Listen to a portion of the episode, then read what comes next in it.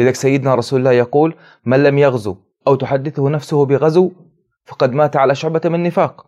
وفي رواية فقد مات في غير ذمة الله ورسوله. بمعنى يعني سيدنا رسول الله يقول لنا المسلم الطبيعي الذي يفهم ما هو الإسلام ويفهم ما, هو ما هي استحقاقات هذا الإسلام ويفهم عبوديته لله سبحانه وتعالى يجب أن يكون التفكير بالعمل الجهادي هاجس عنده ودائما يفكر بالجهاد في سبيل الله ويلوم نفسه إذا مرت سنة ولا سنتين ولم يغزو فيها غزوة.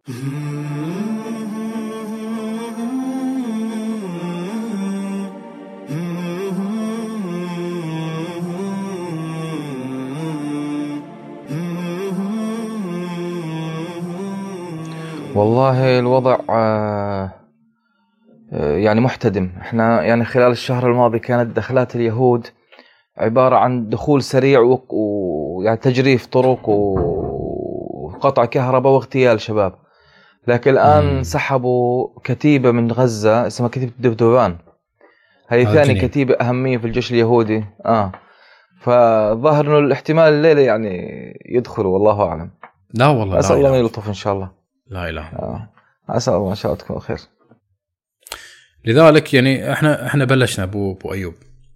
لذلك أنا الصراحه يعني يعني أنا وايد يضرب بالي في النظام الدولي وأمريكا يعني إحنا لازم نوجد نظام دولي بديل يعني أنا ليش أقول نظام دولي؟ لأن أساسا لتغريب الصورة، إحنا عندنا في الإسلام هذا يسمونه الخلافة. زين؟ وهذا مو شيء جديد. يعني ترى الخلافة قبل 100 عام فمو شيء يعني خيالي وفيلم وكذا لا لا قبل 100 عام كانت عندنا كان عندنا خليفة يحكمنا إحنا كلنا المسلمين ما كان عندنا فلسطيني وكويتي وما أدري إيش. ما عندنا ما عندنا هالشيء هذا. فلذلك إحنا نتكلم بقضية جدا كبيرة. ذروة سلام الإسلام. الركن السادس في بعض العلماء سموه الركن السادس. لكن أنا أسميه الركن المختطف ابو أيوب. الركن المختطف يعني لما نتكلم عنه لازم يكون في تضليل لازم يكون في تشويه. زين؟ لازم يكون إذا بتكلم عنه لازم يكون في مسحة أمريكية. مسحة من النظام الدولي. إنه هو اللي يقول لك منو شنو الصح شنو الغلط. هذا لابد أنه ينتهي الموضوع. اليوم نتكلم عن الجهاد. فباختصار يعني آه، شنو يعني لماذا الحديث عن الجهاد ابو أيوب؟ حياك الله أخي أبو صالح الله يبارك فيك أنا أتشرف التواجد معك مرة أخرى أسأل الله أن يتقبل منا ومنك إن شاء الله.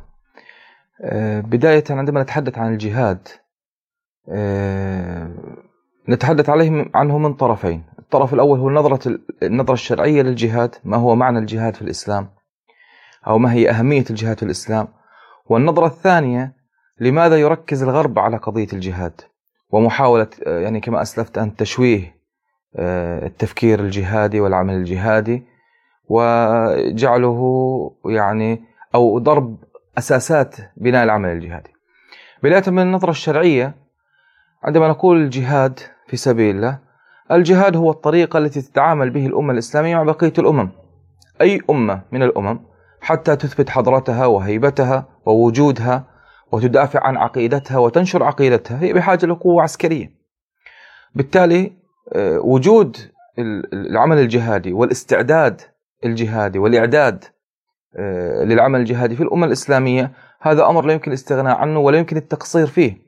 لذلك آه، منذ أيام سيدنا رسول الله عليه الصلاة والسلام وانتهاء بعبد الحميد الثاني هو صحيح آخر خلفاء الدولة العثمانية عبد المجيد الثاني لكن عمليا انتهى الإعداد الجهادي في الأمة الإسلامية في عهد عبد الحميد رحمة الله عليه.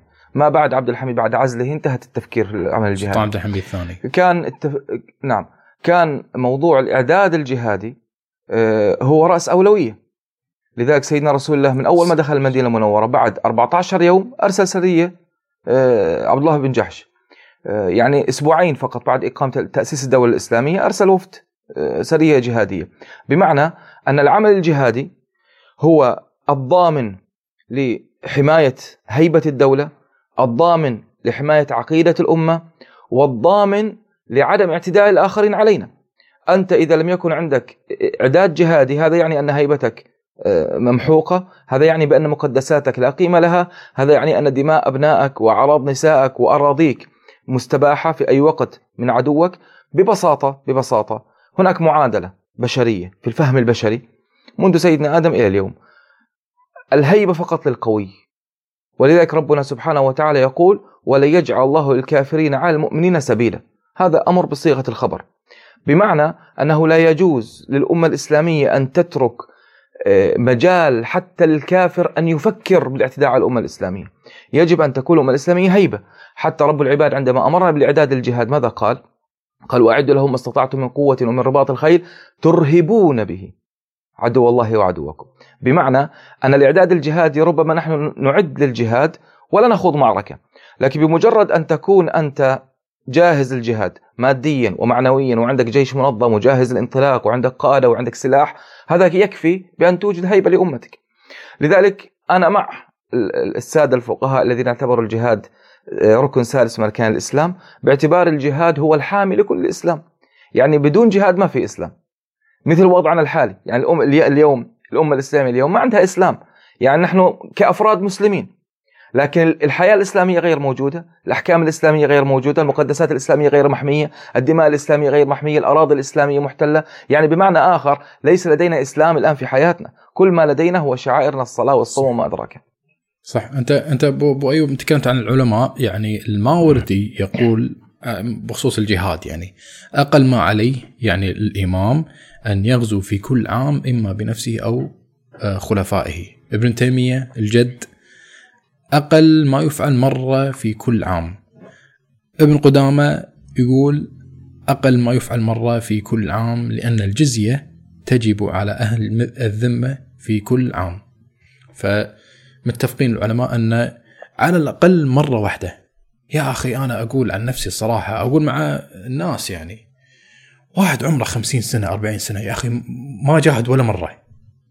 يعني صراحة تحس بالعار تحس بالخذلان يعني. ف يعني كان السؤال لماذا الحديث عن الجهاد أنا أقول لماذا لا نتحدث عن الجهاد يعني نعم. الشباب اليوم سبحان الله يروحون آه، في الملاعب في الجماهير أقصد ويعني يحيي مثلا فريق معين وكذا ويتعصب ويحمر وجهه وكذا ويغضب. على إيش؟ على شيء تافه يعني معلش يعني زين؟ فليش بدلا ما أنت يعني تكون في خلينا نقول ثغور الجماهير لا تكون في ثغور حقيقة في الشام مثلا ولا يعني تجاهد في سبيل الله زين؟ نعم. آه يعني بدلا من الغماس بالتفاهات وكذا. طيب ممكن يعني سريعا التعريف نعم. بو... نعم يعني قبل التعريف أنت ألمحت إلى يعني سؤالك رائع جدا. لماذا لا نتحدث عن الجهاد في سبيل الله؟ وهنا أريد قبل أن ندخل في التعريف الجهاد فقهيا وأفضليته ومشروعيته دعني أقول يعني كلمتين قصيرتين. أو الأولى التفكير بالجهاد في سبيل الله أمر لازم لكل مسلم. يعني يستحيل أن يكون مسلم صحيح الإسلام إذا لم يكن الجهاد في سبيل الله هاجس في قلبه وفي عقله. لذلك سيدنا رسول الله يقول من لم يغزو أو تحدثه نفسه بغزو فقد مات على شعبة من نفاق. وفي رواية فقد مات في غير ذمة الله ورسوله. بمعنى يعني سيدنا رسول الله يقول لنا المسلم الطبيعي الذي يفهم ما هو الإسلام ويفهم ما هو ما هي استحقاقات هذا الإسلام ويفهم عبوديته لله سبحانه وتعالى يجب أن يكون التفكير بالعمل الجهادي هاجس عنده ودائما يفكر بالجهاد في سبيل الله ويلوم نفسه إذا مرت سنة ولا سنتين ولم يغزو فيها غزوة. لذلك السادة الأحناف والسادة المالكية والسادة الشافعية اتفقوا في بعض وجوه مذاهبهم حتى السادة الحنابلة كما ورد عن آه، الشيخ ابن تيمية رحمة الله عليه آه، لم يقبلوا من أي إمام أن يعطل الجهاد سنة. بل بعضهم أكثر من ذلك قال. قال حتى الفرد المسلم لا يجوز أن يقعد عن الجهاد سنة كاملة بدون جهاد. يعني أنا في الحالة الطبيعية لو الجهاد مفتوح يجب على المسلم مثلي ومثلك أن يخوض معركة على الأقل في السنة. يعني هذه الحد الأدنى من يعني من الإيمان أن تخوض معركة في السنة. طب الآن كما قلت أنت لماذا لا يتحدث المسلمون عن الجهاد؟ لسببين. السبب الأول أن الجهاد الآن ممنوع بشكل رسمي وقانوني واجتماع نعم. نعم. سنتي سنتي سنتي في آه، الموضوع لكن آه، مختصر. السبب الثاني أنه تم تشويه الفكر الجهادي. من خلال طرح فكرة ال- القانون الدولي والمحكمة الدولية والعلاقات الدولية ومجلس الأمن والتحالفات والمكاسب السياسية والقياسات السياسية للحكام. وبالتالي أصبح من يجاهد هذا يشكك فيه بأنه يخرب الأمن القومي. ومن يجاهد أو يطالب دولته بالجهاد ويطالب جيشه بالجهاد هذا لا يفهم بالسياسة ولا يفهم بعلاقات بين الدول وهذا يقودنا إلى خراب. وبالتالي أصبح هناك تشويه وصد حتى من العلماء. يعني شوف الفترة الأخيرة أيام طوفان الأقصى يعني يتعب قلبك مع أنهم يعني أصبحوا من سقط المتاع هؤلاء العلماء لكن يتعب قلبك عندما تسمعهم يتحدثون. يتحدثون عن الجهاد ومضار الجهاد ومضار طوفان الأقصى وأخطاء المجاهدين و... و... ويجب العودة لولي الأمر وما أدراكه بالتالي الفكر الجهادي تم تشويهه سواء من خلال الحكام أو من خلال العلماء السلطانيين أو من خلال نعم، القانون نعم. الدولي ومحاولة إقناع الناس به. أبو عود يعني. هل الاستشهاد و... ال- ال- الاستشهاد وإزهاق النفس في المعركة خسارة؟ يعني ما رأيك إن أخبرتك سيدي أخي أبو صالح أن سيدي وسيدك رسول الله صلى الله عليه وسلم عليه كان يشتاق للشهادة؟ الله. كيف؟ يعني عندما تعلم أن نبيك عليه الصلاة والسلام كان يشتاق للشهادة. يقول لو وددت أن أغزو في سبيل الله فأقتل. ثم أعود فأغزو فأقتل. ثم أعود فأغزو فأقتل. الحديث صحيح. فنحن نتحدث عن شيء كان يشتاق له الرسول عليه الصلاة والسلام. يعني شيء اشتاق له الرسول. ولولا مقام النبوة ولولا أن الله سبحانه وتعالى حفظه وكفاه المستهزئين لا أعطاه الله سبحانه وتعالى هذه الأمنية.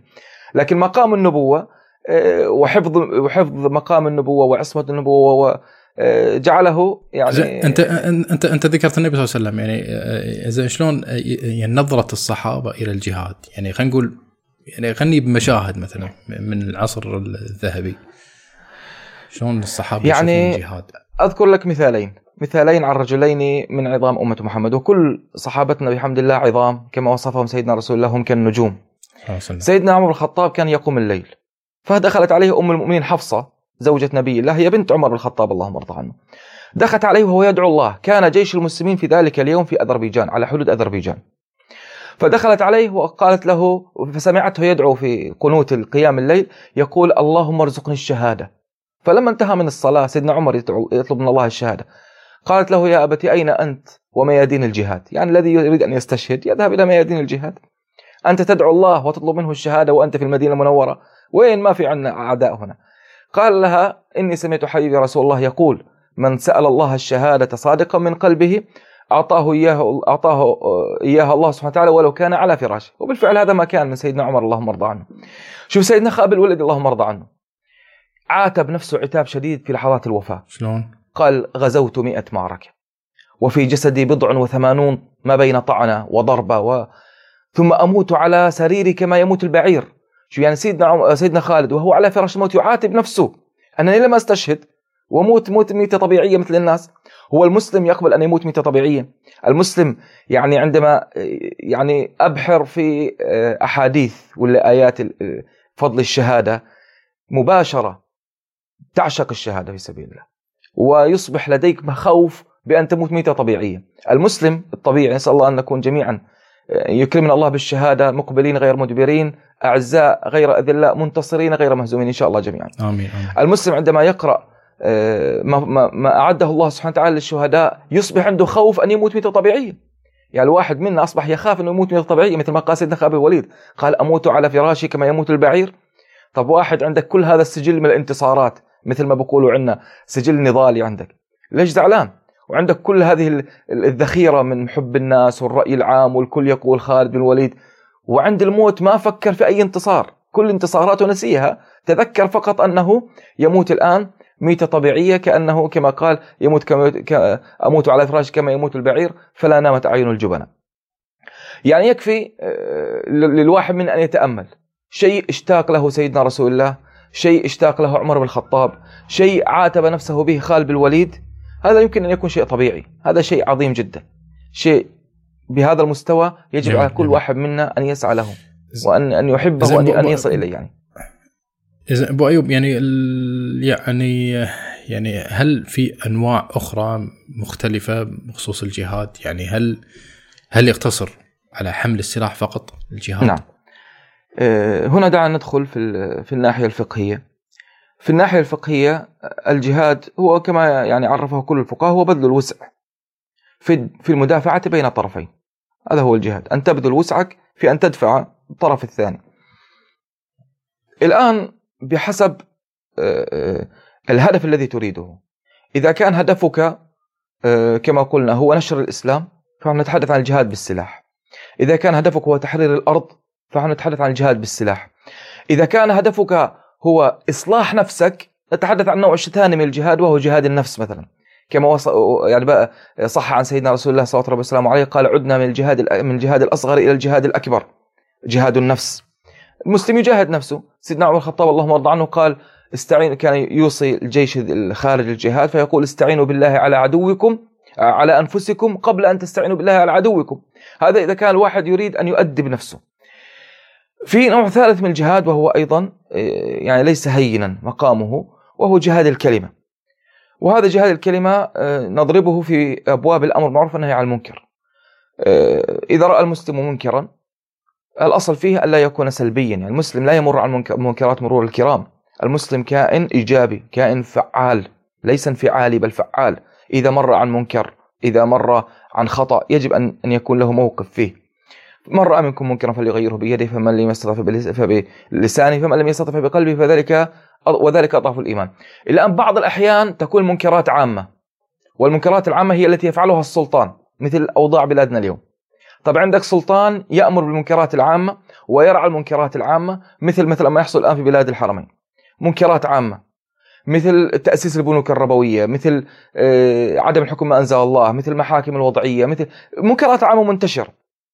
هذه المنكرات العامة آه، ليس ليس من السهل أن تقف في وجهها. هذه المنكرات العامة بالحقيقة حتى تقف في وجهها. أنت بحاجة إلى شجاعة عالية جدا وبحاجة لأن تفهم أنك ربما تستشهد وأنت تفعل ذلك. لذلك سيدنا رسول الله يقول في حديث جميل جدا وهذا الحديث كثير من آه، حملة الدعوة يجعله نبراسا له. يقول سيد الشهداء حمزة بن عبد المطلب هو رجل قام إلى إمام ظالم فأمره ونهاه فقتله. الآن المنكرات العامة إذا أردت تغييرها لا يمكن تغييرها بسهولة. الآن بعض العلماء السلطانيين يغضون الطرف عن المنكرات العامة قال والله حتى لا تكون فتنة. لا هي المنكرات العامة هي الفتنة. وجود المنكرات العامة هو الفتنة. عدم الحكم ما أنزل الله هو الفتنة. وليس بذل نفسي في سبيل إنكار هذه المنكرات هو الفتنة. بالتالي المسلم ليس فقط أمام الكافر يبذل نفسه في في ساحة الميدان القتال بل ممكن المسلم يبذل نفسه ويجاهد في سبيل الله في سبيل إنهاء المنكرات العامة أو الوقوف في وجه الظالمين وأمرهم ونهيهم. إذا عندي كم سؤال يعني آه، سريعا يعني ممكن تجاوب عليه سريع.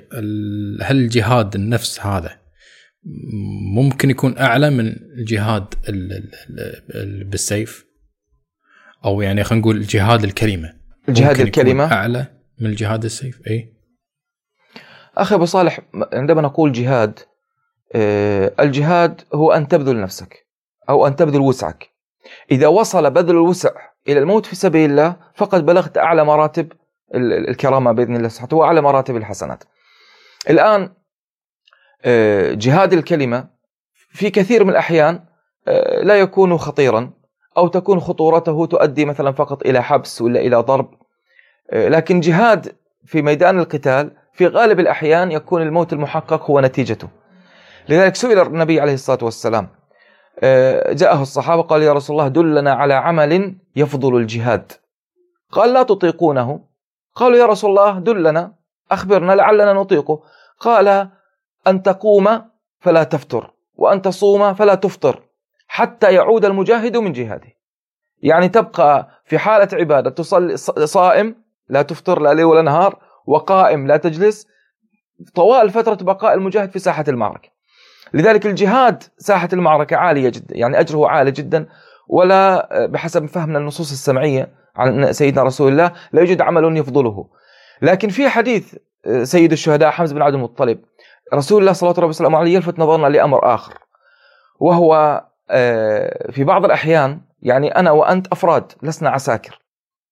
وأفراد ضعفاء يعني فعلا نحن ضعفاء.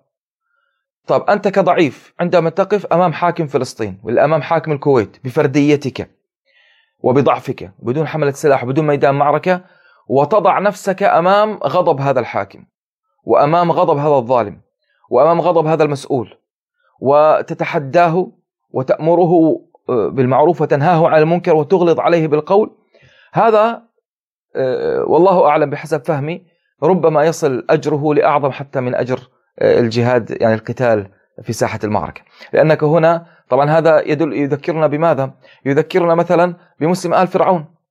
يذكرنا بمسلم آل ياسين في سورة ياسين الذي يعني تعرف قصته عندما جاء الأنبياء الثلاثة آه، فأرادوا قد اجتمعوا عند البئر لقتلهم فجاء يدافع عنهم وينافع عنهم بفرديته فرد ما مع يعني جيش ما مع مجموعة مقاتلة ما مع أسلحة يعني ذهب للموت بدون أي شيء. هذا الذي يذهب للموت بدون أي شيء وهو ضعيف. هذا والله أعلم أجره أعظم من أجر المجاهد في سبيل الله لأنه المجاهد بطبيعة الحال يذهب مستعدا مجهزا يعني مع جماعته أو مع جيشه. زين في المقابل اللي اللي يحمل سلاح يعني هل يجب أن يعني على من يريد الجهاد أن يصل إلى أعلى درجات الكمال؟ طبعا لا. طبعا لا. آه، نحن لسنا لسنا أمة ملائكة. يعني حتى الصحابة اللهم ارضى عنهم كان فيهم من يخطئ. آه، لكن الميدان الجهاد يهذب. ميدان الجهاد يهذب النفس ويزيد روحانية المسلم ويزيد تعلقه بالله سبحانه وتعالى. بالتالي حتى إن كان عنده ثغرات في سلوكه كان عنده أخطاء وبعض الأحيان تكون عنده مخالفات شرعية. لكنه لا يرتكب هذه المخالفات الشرعية عن قصد ربما عن جهل ربما لضيق حال ربما لأن مثلا ظروف المعركة أو ظروفه دفعته إلى ذلك. آه، وكل مقام له مقال. يعني عندما نمدح جهاده لا لا ننسى أن ننصحه بأن يصلح خطأه الشرعي. وعندما نمدح جهاده لا ننسى أن نؤنبه على خطأه الشرعي أو على معصيته. وفي الغالب المجاهد بإذن الله سبحانه وتعالى أبعد الناس عن المعاصي لأنه أقرب الناس للموت فتجده دائما يحاسب نفسه حتى يكون أبعد الناس عن المعاصي والله أعلم. نعم نعم أنت بو, بو, بو أيوب لما تتكلم عن الجهاد يعني تي لي آيات آه، قاتلوا في سبيل الله الذين يقاتلونكم. فمن اعتدى عليكم فاعتدوا عليه بمثل ما اعتدى عليكم. آه، وأعدوا لهم ما استطعتم من قوة. آه، قال النبي صلى الله عليه وسلم اللي ذكرته الحديث اللي هو يعني إنه يتمنى إنه يعود فيقتل ثم يعود فيقتل ثم ف وهناك فكرة سائدة إن الدين الإسلامي هو دين متسامح والدين الإبراهيمي والسلام العالمي ودين دين محبة وانه لم ينتشر بالسيف و نعم. وإن الناس دخلت الإسلام بحسن الخلق آه، في سياق انه إذا تبي يعني انه يهدأ العدو أمريكا بريطانيا فرنسا روسيا و لازم نغرس الحب والمحبة وال. زين هل راح يخليك يعني الغرب؟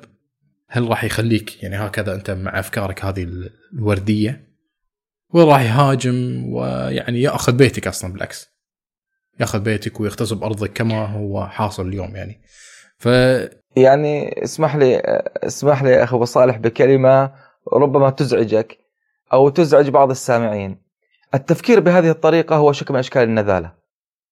لا لا يمكن أن يحترمك أحد إذا لم تكن قويا. هذه قاعدة. إذا لم تكن قويا لا تحترم. لو كنت يعني تملك كل الصفات الأخلاقية وكل العالم الوردي وكل الإحسان وكل الصدقات وكل الابتسامات إذا لم تكن قويا لن يحترمك أحد. هذه قاعدة. عاشت عليها البشرية. واليوم يعني دعني أذكرك بحادثة. في 2006 عندما بدأت موضة شتم سيدنا رسول الله عليه الصلاة والسلام في الدنمارك. كانت البداية في الدنمارك. الدنمارك نعم. خرج هؤلاء السفاسفة ليقولوا يعني نحن نريد أن نذهب إليهم ونعرفهم بالرسول وبعد أن يعرفوا الرسول أكيد الجماعة راح يعني يندموا أنهم أساءوا للرسول والجماعة راح يفهموا مقام الرسول ويحترموا الرسول. طب منذ ذلك اليوم حتى الآن لم يتوقف شتم النبي عليه الصلاة والسلام. بل وصل الأمر بالولايات المتحدة الأمريكية بعد أربع سنوات يعني في عام 2010 لت... ل... لإخراج فيلم سينمائي اسمه الحياة الجنسية لمحمد عليه الصلاة والسلام. وجاءوا اجلك الله ب... بغانيات يمثلن دور أم المؤمنين عائشة وأم المؤمنين حفصة. يعني فيلم فيلم جنسي مثل على الرسول عليه الصلاة والسلام. طيب في المقابل تعال عندما أرادت إيطاليا في عهد السلطان عبد الحميد الثاني عندما أرادت إيطاليا آه، قالوا بعض الروايات تقول نشر مقال وبعضهم يقول أرادوا تصوير الرسول في مسرحية ومسرحية عادية ليس فيها إساءة مثل مستوى الآن. فقط أرادوا تصوير النبي في مسرحية في إيطاليا. أعلن النفير العام عبد الحميد الثاني. أعلن النفير العام ولبس البزة العسكرية وأمر كل البشوات أن يلبسوا البزة العسكرية واستدعى السفير الإيطالي. مجرد أن دخل السفير الإيطالي لقصر آه، السلطان عبد الحميد وضع يده على قبعته وقال وصلت الرسالة أفندم. انتهى الموضوع. وانتهت الدولة العثمانية ولم يجرؤ أحد على سب النبي عليه الصلاة والسلام. طيب المقصود أخي أبو صالح أنت إذا لم تكن قويا دينك دينك لن يحترم. وإذا لم تكن قويا آه، أنت لن تكن لن يحترمك أحد. الطريقة الصحيحة لكي تفرض احترامك على البشرية كلها هي أن تكون قوي. بعد أن تكون قوي كن متسامح. يعني نحن عندما نضرب مثال على تسامح النبي عليه الصلاة والسلام نضرب مثال بماذا؟ بعبارة اذهبوا أنتم الطلقاء أكبر مثال في السيرة النبوية على تسامح النبي عليه الصلاة والسلام ما هو؟ عبارة اذهبوا فأنتم الطلقاء لأهل مكة طيب هذه قالها وهو يعني يرمي الورود على الشوارع ولا قالها ووراءه جيش عشر آلاف مقاتل يحملون السيوف وأهل مكة آه، شعروا بهيبته وقوته إذا اللي أمامك لم يشعر بهيبتك وقوتك وإذا لم تشرد هؤلاء الذين يعني تسول لهم أنفسهم الاعتداء عليك لن يفسح لك المجال لكي تكون متسامح. أنا أريد أن أكون متسامح وأحب أن يعيش الناس في أمان وأحب يعني مثلا تعال في فلسطين الآن ما زالت العائلات النصرانية موجودة حتى الآن من أيام الفتح الإسلامي. وعندنا عائلات يهودية من أيام الفتح الإسلامي نسميهم السامرية موجودين في نابلس. ما تغيرت أملاكهم وأراضيهم وبيوتهم وكنوزهم وكنائسهم قائمة هذا مثال على التسامح. لكن لو لم يأتي الجيش الإسلامي إلى فلسطين لفتح أيام سيدنا عمر. ولو لم لو لم يقف الجيش الإسلامي لكان الإسلام انتهى من أول يوم في المدينة المنورة. بمعنى موضوع التسامح هذا لا يعني بأن أكون ضعيف مستكين آه، كثير الابتسامة أوزع ورود على الناس. موضوع التسامح هذا يعني بأن أكون قوي قادر على الدفاع عن نفسي والذي أمامي يخاف مني ويهابني ولا يجرؤ على اعتداء على ديني أو مقدساتي أو على أرضي. عندها أظهر له تسامحي. لكن الضعيف ما هو ضعيف أصلا. لماذا يتسامح؟ ما هو ضعيف والجميع يضربه. بالتالي ما أحد ينتظر منه تسامح. هناك صفات أخي أبو صالح لا لا يوصف بها إلا القوي فقط القوي. يعني عندما تقول هذا متسامح يعني بصورة هذه دلالة إشارة أنه قوي ورغم قوته متسامح. يعني قادر على أذيتك ولكنه سامحك. لكن الضعيف صفة التسامح لا تليق به لأنه أصلا ضعيف لا يستطيع إيذائك ولا يستطيع الانتصار لنفسه. فبالتالي صفة التسامح هذه ليست صفة ضعيف هذه صفة قوة. جميل جميل. أنت ذكرت أن في غير مسلمين يعني لما دخل الإسلام آه، الشام أو آه، فلسطين فتح فلسطين زين ما يعني أجبر غير المسلمين في الاعتناق بالإسلام وإنما خلاهم يعني بالعكس. وفي كثير من القبائل نعم. يهودية نسيت اسمائهم لكن لحد الآن موجودين. في اليمن ما زال ما أبادهم فلسطين في العراق ما زال نعم. يعني يعني آه، في حلقة سويتها أنا مع الدكتور طارق طوال يقول 99 من البلاد التي دخلها الإسلام لم ترتد عن دين الإسلام عن دين الله سبحانه وتعالى. فبخلاف النصرانيه يعني ولا تسمع إلا نادرا أن مسلما تحول إلى ديانة أخرى. صحيح. وهنا يعني ودي أذكر أن المؤرخين وايد وايد يعني كثيرا تعجبوا من فعل آه، صلاح الدين الأيوبي رحمة الله عليه.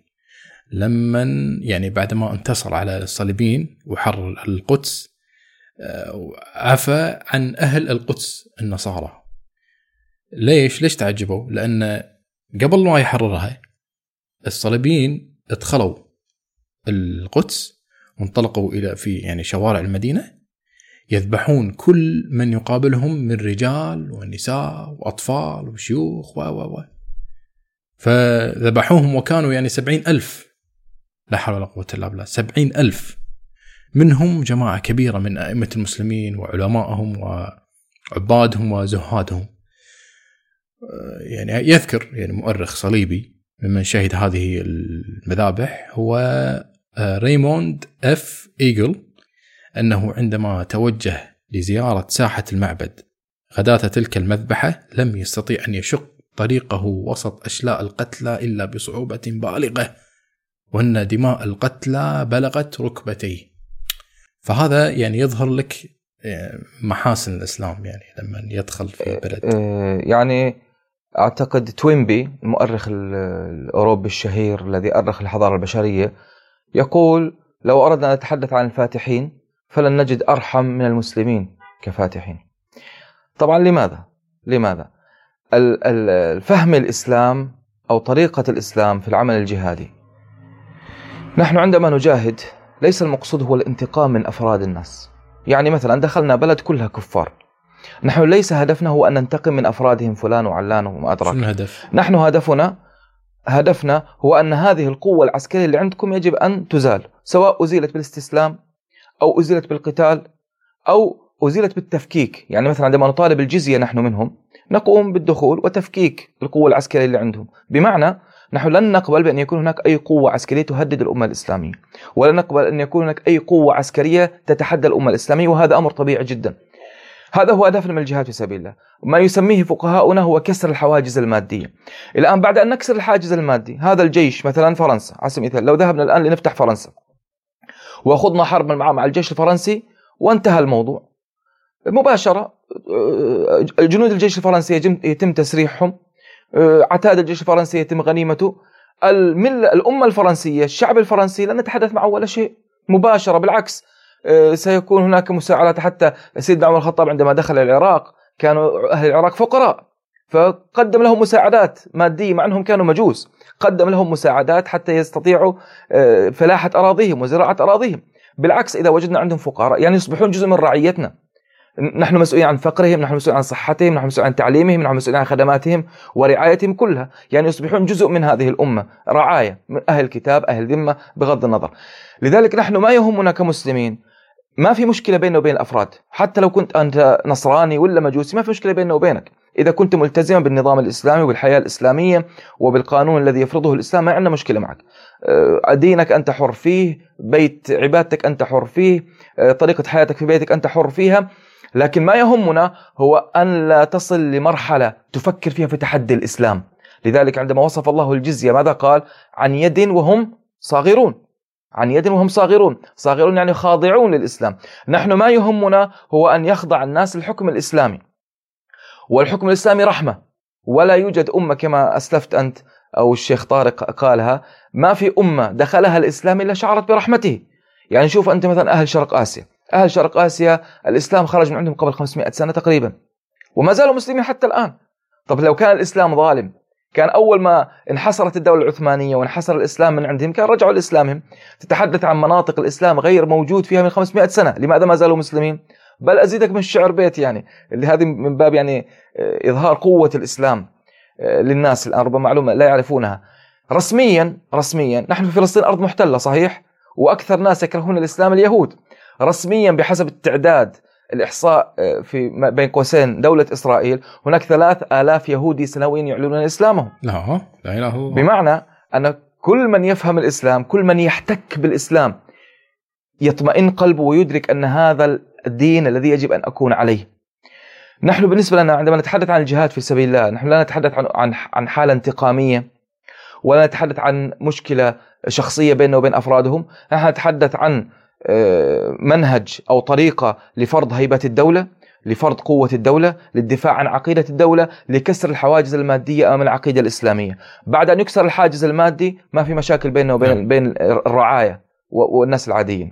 في في في, في أنت ذكرت الهدف والغاية من الجهاد. ودي أذكر يعني اقتباس من كتاب الجهاد والقتال في السياسة الشرعية الدكتور محمد خير هيكل معروف. زين؟ هي رسالة نعم. الدكتوراه أظن. يقول إن الهدف من حمل الإسلام إلى الإنسانية ولو عن طريق الجهاد أي قتال القوى التي القوى التي تقف في طريقه إذا أمكن ولزم الأمر هو تحريرها من الشقاء الذي تقاسيه بسبب النظام العالمي المفروض عليها. وعلى المسلمين هذا يكمل وعلى المسلمين أن يسيروا في درب الكفاح والنضال في سبيل تحقيق ذلك بدلا من أن يخضعوا لنظام عالمي طالما عانوا وعانت منه البشرية صنوف الآلام وألوان العذاب ثم أختصر معلش على الإطالة هذا وسيجد الجميع في ظل هذا النظام العالمي الإسلامي المنشود عودة الحياة إلى كل ما دم دمره النظام العالمي الراهن من القيم الروحية والخلقية والإنسانية كما سيجدون في ظله أيضا كل ما يشهدون الإنسان من خير سواء سواء في ذلك المسلم وغير المسلم. المحور الثاني أبو أيوب الآن يعني إحنا في الواقع زين مو في المريخ. مع مرور الوقت على موضوع الجهاد مع مرور الوقت وبعد سقوط دولة الخلافة يعني أصبحت هناك يعني حاجة تفسيرات مختلفة وتحديث للجهاد لمواكبة العصر لأتأقلم مع العالم الحديث. عندنا اليوم يعني قرارات دولية. أول ما قلت أنت أذكر بداية الحلقة قلت قرارات دولية ومجلس الأمن وكذا كذا. فهذا كله صار واقع ابو أيوب.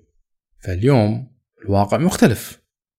نعم. فهل يمكن أن نقول أن نعم. هذا الاختلاف ممكن يؤثر على حكم الجهاد؟ يعني إلى أي مدى الأمة أن تكون ملتزمة آه لبنود تلك القرارات؟ نعم. نعم.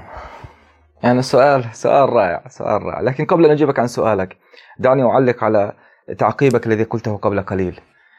آه، قبل بضعة أيام يعني حتى لم أحفظ الاسم لأن لم أعتقد أنني سأحتاج إلى ذكر اسمه. صحفي أمريكي.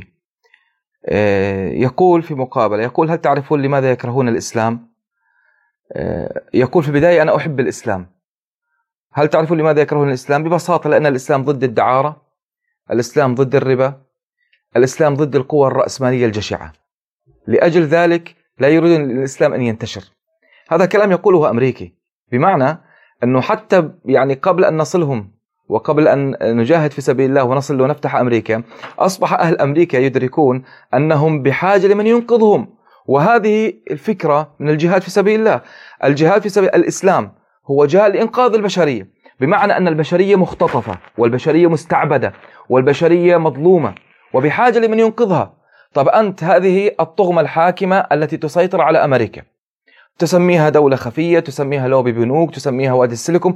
هناك طغمة حاكمة تستعبد الشعب الأمريكي. هناك طغمة حاكمة تستعبد الشعب تستعبد الشعب الإنجليزي. هناك طغمة حاكمة تستعبد الشعب الروسي الشعب الياباني الشعب الصيني.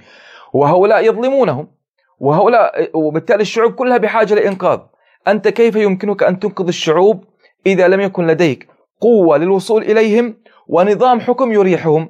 يعني أنت نحن منقذين للبشرية ونحن ندعي بأننا ننقذ البشرية قادرين على إنقاذ البشرية لأن لدينا نظام حياة يريح البشرية عادل ولدينا قوة للوصول إليهم. قوة الوصول إليهم هي الجهاد في سبيل الله. والنظام العادي هو الأحكام الشرعية أو الخلافة الإسلامية. بالتالي هذا يعني حببت أن يعني لأن المقابلة كانت جميلة أو عباراته كانت لها وقع فعلا البشرية بحاجة لإنقاذ البشرية آه، بحاجة لإنقاذ وحتى تنقذ البشرية يجب أن تكون قويا لأن الضعيف لا يستطيع أن ينقذ أحد. وحتى تكون قوي يجب أن تكون مجاهد في سبيل الله تملك القوة وتملك الإعداد وتملك الجيش وتملك الروح والرغبة حتى لو وصل الأمر للاستشهاد يعني أنا أريد أن أنقذ الشعب الأمريكي من الظلم حتى ولو أدى ذلك لأن أستشهد وأجري عند الله سبحانه وتعالى. الآن بالنسبة لإجابتك عن سؤالك آه، الرئيسي. يعني قرارات تم مجلس الأمن شلون تقول آه. مجاهد يا أبو؟ يعني أريد بداية الموضوع قبل أن أتحدث عن قرارات مجلس الأمن ومحاولة تدجين الإسلام أنا أريد من كل شاب مسلم أن يفهم قاعدة. هذه القاعدة إذا فهمها ستغير حياته رأسا على عقب.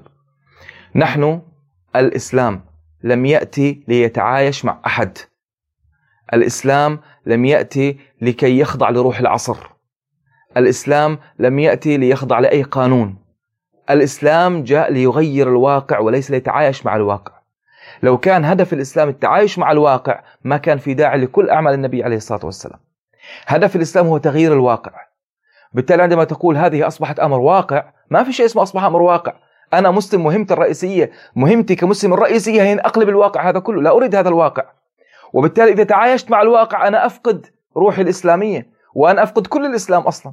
بالتالي يعني بكرة اليوم عندنا مثلا الرأسمالية هزمونا وأصبح الأمر واقع. بعدين جاءوا المجوس هزمونا وأصبح الأمر واقع. بعدين جاء الهندوس هزمونا اصبح أمر واقع. بالتالي المسلم ليس انسانا يعني جبانا حتى يتعايش مع كل ظالم يأتي وكل واقع يفرض. المسلم والإسلام لا يتعايش مع الواقع. ما في عندنا شيء اسمه تفكير واقعي. ما في عندنا شيء اسمه فقه موازنات ما في عندنا شيء اسمه فقه واقع ما في عندنا شيء اسمه فقه مرحلة. الإسلام جاء ليغير الواقع بالقوة. إن لزم الأمر. إن, إن تغير الواقع بالتي هي أحسن كان به ما لم يتغير الواقع بالتي هي أحسن فلدينا الجهاد في سبيل الله وسنبقى نعمل لتغيير الواقع حتى نموت آه، في سبيل الله شهداء. هذه فكرة يجب أن يفهمها شباب المسلمين. موضوع التعايش مع الواقع هذه أخطر فكرة يمكن أن يقتنع بها المسلم. لأنك إذا اقتنعت فيها كل الإسلام وضعته على الرف وكل أعمال النبي عليه الصلاة والسلام أصبح ليس لها قيمة والعياذ بالله. زي إحنا نبي نطبق الجهاد عمليا هذا أول. الحين الحين عندنا غزة. نعم. كيف؟ يعني ممكن يعني في سؤال هل نكتفي بقيام الجهاد في غزة؟ كتاب القسام المجاهدين. مثلا طيب هذا الأمر يحتاج إلى تفصيل. عندما نتحدث عن الجهاد أخوي صالح الجهاد في الإسلام ثلاث أنواع.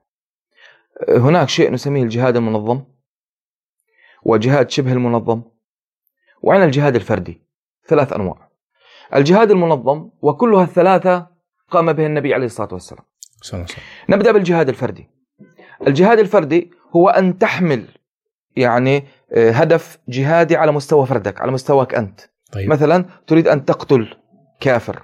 تريد أن تهدم صنم. سيدنا رسول الله كان عندما يخرج في الليل ليقوم الليل عند الكعبة خرج في أحد المرات معه علي بن أبي طالب فأصعد علي على كتفه وأمره أن يسقط أحد الأصنام يعني يكسرها. هذا عمل مادي هذا نوع من أنواع الجهاد في سبيل يعني نوع من أنواع القتال وإن كان بدون سيف يعني. هذا اسمه الجهاد الفردي. طب أنا الجهاد الفردي متى أقوم به؟ في الأهداف التي تكون على مستوى فرديتي. طيب إذا الموضوع أصبح أكبر. الجهاد الفردي لا يكفي. هنا جاء الجهاد لذلك الإسلام عندما يتحدث هو يتحدث عن الجهاد المنظم الجهاد الدولة. وعندنا نوع ثالث من طبعا الجهاد المنظم سنعود إليه لشرحه الآن. قبل أن نصل للجهاد المنظم نأتي للجهاد شبه المنظم. الجهاد شبه المنظم هو أيضا يكون لتحقيق أهداف جزئية مثل ما حصل مع من؟ مثل ما حصل مع سيدنا أبو بصير سيدنا أبو جندل رضي ربي عليهما. أبو بصير وأبو جندل تعرف قصتهما في السيرة. وكان عندهم هدف الهدف هو قطع الطريق على قوافل قريش وإثخان قريش اقتصاديا ونجح الموضوع والرسول أقرهم لم يمنعهم الرسول عليه الصلاة والسلام. ولذلك الفقهاء يقولون أن الرسول أقر جهاد العصابات. طبعا كلمة عصابة ليس المقصود بها يعني فكرة المافيات ولا المقصود يعني العصبة عصابة الجماعة وهو قتال الجماعات. سيدنا رسول الله أقر قتال الجماعات. وهو عندما يكون لديك هدف وأنت ليس لديك قدرة عسكرية لتنظيم دولة وتنظيم جيش كامل فيصبح لديك هدف معين. مثل آه، الدفاع عن بلد. مثلا جنين جنين دفاع عن جنين إنجاز التعبير طبعا آه، هل يكفيني الجهاد الفردي للدفاع عن جنين؟ أبدأ بتفكير بنفسي، يعني هل يكفي أن يخرج جندل مثلا وأبو صالح وفلان وعلان أربع خمس أفراد ليواجهوا اليهود، هل يكفي هذا الدفاع عن جنين؟ الجواب لا.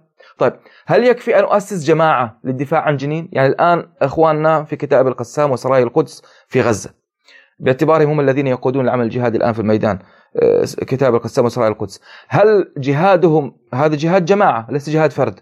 هل جهادهم هذا يكفي للدفاع عن غزة؟ هو نوعا ما في صمود لكن هل يستطيع أن يحمي غزة؟ أن يحرر غزة؟ الجواب ماذا؟ قطعا لا. اذا نأتي للنوع الثالث من الجهاد وهو الجهاد المنظم بمعنى أن يكون لديك دولة. هذه الدولة عندها معسكرات. هذه الدولة عندها مصانع أسلحة هذه الدولة عندها تشكيلات عسكرية مشاة ومدرعات ودبابات وطيران ومخابرات وتجسس واختراق وقوات خاصة وقوات بحرية وقوات برية وقوات جوية. يعني بمعنى آخر يعني دولة عندك جيش دولة نظامية آه، لديه دولة خلفه تدعمه سياسيا واقتصاديا وعسكريا وذخيرة وما أدراك. لذلك أريد من شباب المسلمين الذين يسمعونني الآن أن يفهموا هذه الأنواع الثلاث من الجهاد. عندنا الجهاد الفردي عندنا الجهاد الجماعي الشبه منظم وعندنا جهاد الدولة. الآن نحن ما نطالب به الأمة الإسلامية لم تتوقف عن الجهاد الفردي منذ البعثة منذ أن خرج الرسول من بيت أمنا خديجة. حتى اليوم لم يتوقف الجهاد الفردي في الأمة الإسلامية ولا لحظة. وأول من جاهد فرديا هو محمد عليه الصلاة والسلام.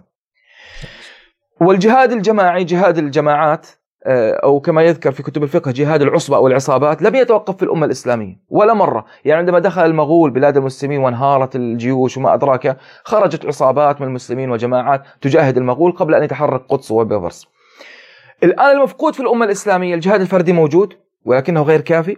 الجهاد الجماعي الجماعات والتكتلات موجود لكنه غير كافي. الآن الجهاد المفقود وهو الجهاد القادر على حماية العقيدة والجهاد القادر على تحرير الأرض والجهاد القادر على نشر الإسلام الجهاد المنظم يعني جهاد الدولة. وهذا هو المفقود الآن. الجيش يعني. الجيش الحقيقي. يعني الفرد مهما كانت قوته ومهما أبدع لا يستطيع الدفاع عن الإسلام. يعني شوف أحد إخواننا الشيشانيين قام بقتل آه، صحفي شارلي إيدول. هذا جهاد. جهاد فردي للدفاع عن رسول الله عليه الصلاة والسلام صحيح. لكن هل هو كافي للدفاع عن الرسول. غير كافي. طيب عندنا جماعات من المسلمين يجاهدون الآن في موزمبيق الآن في الصومال الآن في سيناء الآن في غزة الآن في إدلب الآن في في العراق الآن حتى في آه، كشمير في آه، آه، شرق آسيا. الجهاد الجماعي موجود لكن هل هو كافي للدفاع عن العقيدة الإسلامية؟ غير كافي. بالتالي ما هو الجهاد الذي يحقق الكفاية لنا؟ ما هو الجهاد الذي يحرر الأرض؟ الجهاد الذي ينشر الإسلام؟ الجهاد الذي يحمي العقيدة. هو الجهاد المنظم جهاد الجيش جهاد الدولة. النفير العام هو شكل من أشكال الجهاد المنظم في حالات معينة. الجهاد المنظم هو أن يكون عندك جيش مجهز آه، للقتال تحميه دولة وتتبناه دولة. عنده كما يقول العسكريين بعد طبوغرافي. هذه يعني أعطيك ما- مثال. معلش معلش ب- ب- ودي ودي أقاطعك يعني هني ودي- أول شيء ألفت نظر نعم. المشاهدين إن هناك بيانات وفتاوى خرجت أثناء الحرب وتنادي بالجهاد زين يعني فتوى الشيخ الصادق الغرياني مفتي عام نعم ليبيا نعم. تكلم عن الجهاد وان هذا مسؤولية المسلمين 18 10 بيان علماء أهل السنة تكلموا عن النفير العام اهالي مصراته أو مصراته يقولون يجب على جميع نعم. المسلمين القادرين النفير العام آه، هنا الشاهد فتوى الاتحاد العالمي لعلماء المسلمين 5 11 اللي هو يقولون يتعين شرعا التدخل العسكري والإمداد بالمعدات والخبرات العسكرية. هنا في مقالة دكتور معتز الخطيب مقالة في الجزيرة يعني يتكلم عن آه، يرد يرد على الفتوى هذه يقول لأن يعني باختصار الجهاد لمن هم في دول الطوق لأن أكيد آه، الاتحاد العالمي للعلماء المسلمين يتكلم عن دول الطوق ليس في الإمكان. نظرا لسلطة آه، الدولة القومية من جهة اثنين يتطلب عدة وعتاد ولأن ولي الامر مفتر- المفترض أن يتولى ترتيبات الجهاد له حسابات أخرى ويرجع ذلك إلى تقييدات منظومة منظومة دولية مرجعيتها مواثيق الأمم المتحدة. ولهذا ولهذا نعم. ابو أيوب نعم. انحصرت دائرة الفعل في تشكيلات ما دون الدولة. هذا اللي تكلمت عنه. وهو يقول وهنا شاهدنا نمطين من الفعل. الأول حركات المقاومة الفلسطينية النمط الثاني فعل جماعات العنف كقاعدة. فأمر ثالث لا يوجد. نعم. أنت تتكلم عن جيوش تتكلم يعني عن... مع احترامي للمذكور مع احترامي للمذكور آه، صاحب المقال لكن أنا أشعر باستفزاز شديد شد- جدا وقهر وغضب ليش؟ عندما أسمع إنسان يتحدث عن الحسابات السياسية. ما في شيء اسمه حسابات سياسية عندنا. أنت عندك فرض شرعي. فرض الشرعي يجب أن يقام به. بحساب سياسي ولا بدون حساب سياسي. يعني هو سيدنا أبو بكر الصديق عندما خرج لقتال المرتدين ح- قام بحسابات سياسية؟ بالعكس الصحابة عم- قاموا بحسابات سياسية فأسكتهم سيدنا أبو بكر الصديق اللهم ارضى عنه. عندما يكون عندك احتلال عندما يكون عندك جيش يهاجمك الحسابات السياسية حطها على الرف. هذه الحسابات السياسية كلمة ال- الجبناء ما في حسابات سياسية. الآن أن يقول ليس بالإمكان لماذا ليس بالإمكان لدول الطوق أن تقوم بالجهاد الآن في سبيل الله؟ طبعا سأعلق على آه، آه، ما قاله الشيخ الامريكاني وما قال وفتوى علماء مصراته لكن لماذا تقول لماذا يقول فلان وعلان بأن دول الطوق اللي هي الأردن ومصر وبين قوسين سوريا غير قادرة على التحرك الآن؟ أو آه، غير بالإمكان ليس بالإمكان. أنا أقول لك الجيش المصري عنده كل مقومات تحرير فلسطين. وبدون مبالغة يا أخي أبو صالح 24 ساعة تنتهي قضية فلسطين ربما أقل. الجيش الأردني عنده كل مقومات 24 ساعة. وكل مقومات تحرير فلسطين. طب إذا كان إذا كان اليهود عاجزين منذ هذه بدأنا بالسنة الرابعة عاجزين عن دخول جنين وتحقيق انتصار حقيقي فيها. وكل اللي موجودين في جنين بضع عشرات من الشباب بأسلحة فردية وب- ومتفجرات صنع بيتي صنع مطابخ يعني مطابخ بيتية.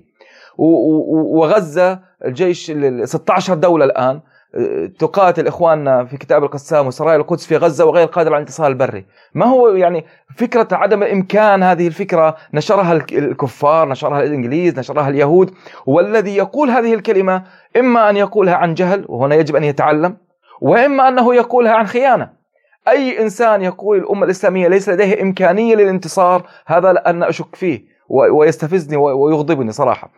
الآن بقيت كلمة واحدة قالها يعني هي صادق فيها أو يعني حقيقية وهي وجود الدولة القومية والدولة الوطنية. والدولة القومية والدولة الوطنية نحن يعني تحدثنا سابقا أخو صالح أنه وجودها بحد ذاته سبب من أسباب الهزيمة.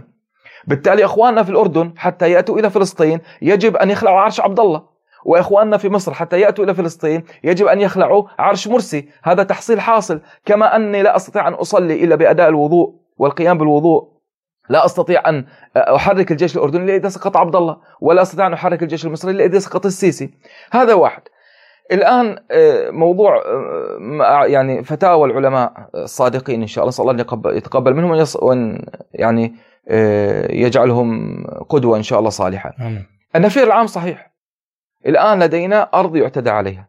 والنفير العام الأصل فيه, فيه أنه تم إعلانه عام 48 وليس الآن يعني هم متأخرين 75 سنة في إعلان النفير العام للعلم يعني آه النفير العام يجب أنه تم إعلانه ب 75 سنة منذ عام 48 عندما دخل اليهود وحركوا جيشهم وأخرجوا آه، آه، مليون لاجئ والآن أصبح عددهم 6 ملايين لاجئ من بيوتهم. النفير العام هو الحل الوحيد الآن لقضية فلسطين. نعود هنا نقول الذي يريد أن يستبقي على علاقتنا مع اليهود أو مشكلتنا مع اليهود على شكل آه، جماعة مسلحة مجاهدة تجاهد جيش الذي يريد أن يبقى هذا هو النموذج القائم هذا مستحيل يكون إنسان طبيعي عقليا أنت لديك جيش يهودي يدعمه 16 جيش من خلفه من بينها أربعة عربية واضف اليه الجيش التركي والحكومة التركيه. انت لديك جيش يهودي يدعمه 16 جيش، تقول لي أنا ساكتفي بالقدس سرايا القدس وكتاب القسام؟ تريد من جماعات مسلحة أن تواجه 16 جيش دولي؟ وتقول هذا الأمر كافي؟ وهذا النموذج يعني نعم هم يسطرون بطولات ويسطرون تضحيات ويسطرون مواقف يسجلها التاريخ صحيح لكن الاكتفاء بهم أو الترويج بأنهم كافين لتحرير فلسطين هذه خيانة. هؤلاء الشباب رغم قوتهم وقدرتهم وإبداعاتهم والملاحم الأسطورية التي سطروها ليسوا كافيين لتحرير فلسطين وليسوا كافيين لإنقاذ غزة. وهنا ينتقل الكلام عن الحديث عن الجيش المنظم. يجب أن يكون هناك تحرك للجيش المنظم. طيب إلى أين وصلت فكرة الجيوش تحريك الجيوش؟ زين جهاد الجيوش نعم. عند الأمة. يعني هل أنت تشوف صارت نعم. في رأي عام حول هذا الموضوع؟ وفي أحد يتكلم حول هذا الموضوع؟ يعني اخو صالح نعم نعم نعم. الآن الآن يعني بحسب رؤيتي أنا وأنا أعتقد أنني متابع جيد للرأي العام ولجماهير المسلمين وأتواصل مع كثير من يعني أفراد المجتمع. ما شاء الله. آه، ليس فلسطين طبعا خارج فلسطين. يعني فلسطين رأينا واحد يعني واضحة امور عندنا نعم. عندما أبدع إخواننا في الفلوجة في مواجهة الجيش الأمريكي وروت الروايات الصادقة أنه قتل في الفلوجة ما يقارب 20 ألف جندي أمريكي. معظمهم مرتزقة طبعا لم يعلن عنهم. ورغم كل إبداعهم وكل قدراتهم وخاضوا حرب حتى الجيش العراقي نفسه ما خاضها إلا أنهم لم يستطيعوا إنهاء الاحتلال. هنا حصلت صدمة عند شباب المسلمين. طيب نحن أبدعنا في الفلوجة وقتلنا 20 ألف جندي أمريكي. لماذا لم ننتصر؟ لماذا لم نكن قادرين على تحرير العراق؟ هنا بدأ الشباب يعيدون التفكير. ثم سارت الأمور حتى وصلنا إلى طوفان الأقصى. طيب الإخوان المجاهدين في غزة آه، شباب الجهاد آه، الذين حملوا يعني راية الجهاد في غزة دخلوا 24 قرية يهودية بين قوسين طبعا محتلة طردوا اليهود قضوا خلال ثلاث ساعات على كتيبة غزة المكونة من 4000 جندي يهودي أحدثوا آه، ضجة هزت أو أرعبت لا أقول أرعبت العالم كله ومع ذلك لم يستطيعوا تحرير فلسطين. طيب الآن بدأ الناس حتى العوام يدركون ما هو مستوى قدرات الجهاد الجماعات. أنا كحركة إسلامية جهادية عندي قدرة أن أقوم بأعمال نوعية عندي قدرة أن أثير عندي قدرة أن أرعب عندي قدرة أن أرهب عندي قدرة أن أقدم أو أن أقتل عدد كبير من ال من ال من اليهود ومن الأمريكان لكن ليس لدي قدرة على أن أستمر حتى أصل لنهاية المشروع. ونهاية المشروع ما هو التحرير أو إقامة الدولة الإسلامية. بالتالي أصبح الناس الآن مقتنعين بهذه الفكرة، مقتنعين طبعا بعد وجع. يعني المفك... الفقهاء المسلمين وحملة الدعوة كانوا يقولون للناس هذه الفكرة من البداية. كانوا يقولون لهم إنه يعني العمل الجهاد الجماعات نعم جميل ورائع ويظهر حيوية, حيوية الأمة الإسلامية، لكنه لن يوصلنا إلى المرحلة النهائية وهي الانتصار الكامل. فكان الناس يشكون في الأمر، الآن بعد صدمة المسلمين في الفلوجة رغم كل التضحيات والإبداع نسأل الله أن يرحم الشهداء جميعا. ورغم وما نراه الآن من صدمة في غزة أصبح الناس يدركون أن ان الجهاد على شكل جماعات صغيرة لا يوصلنا للمرحلة النهائية وهي التحرير الكامل. وبالتالي أصبح الآن الناس كلهم يدركون أن التحرير الكامل كما آه، قلنا يحتاج إلى نفير عام. وهنا أقول لك لماذا قلت لك أنا قبل قليل؟ إنه تأخروا علماءنا 75 سنة حتى اعلنوا النفير العام. آه، لأنه قبل 75 سنة ما كان عندهم فكرة تحرك الجيوش. كان عندهم فكرة الجهاد بضبابيتها. نجاهد في سبيل الله بشكل ضبابي. طب ما هو مستوى الجهاد؟ ما هي نوعية الجهاد؟ جهاد فردي ولا جهاد جماعي ولا جهاد منظم؟ ما كان عندهم هذه الفكرة.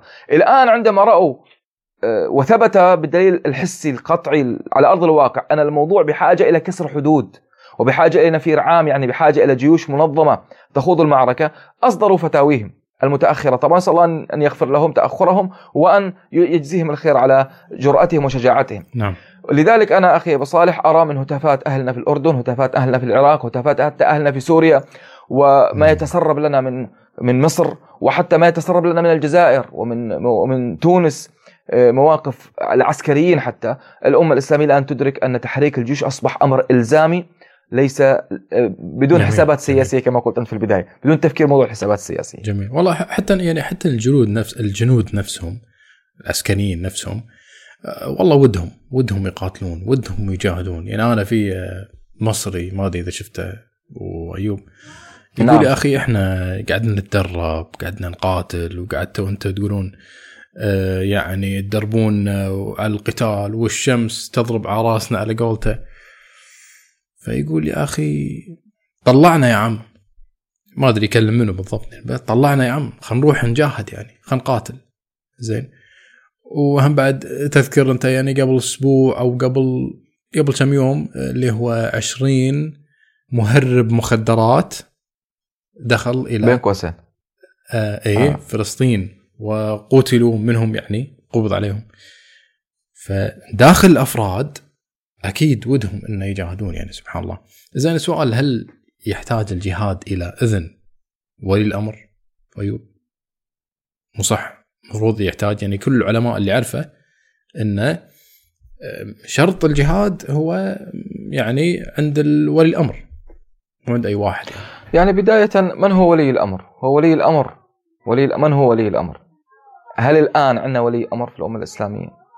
هل هناك عاقل أو مسلم صحيح الإسلام يقول أنه في ولي أمر الآن في الأمة الإسلامية؟ الأمة الإسلامية كلها بدون ولي أمر الآن.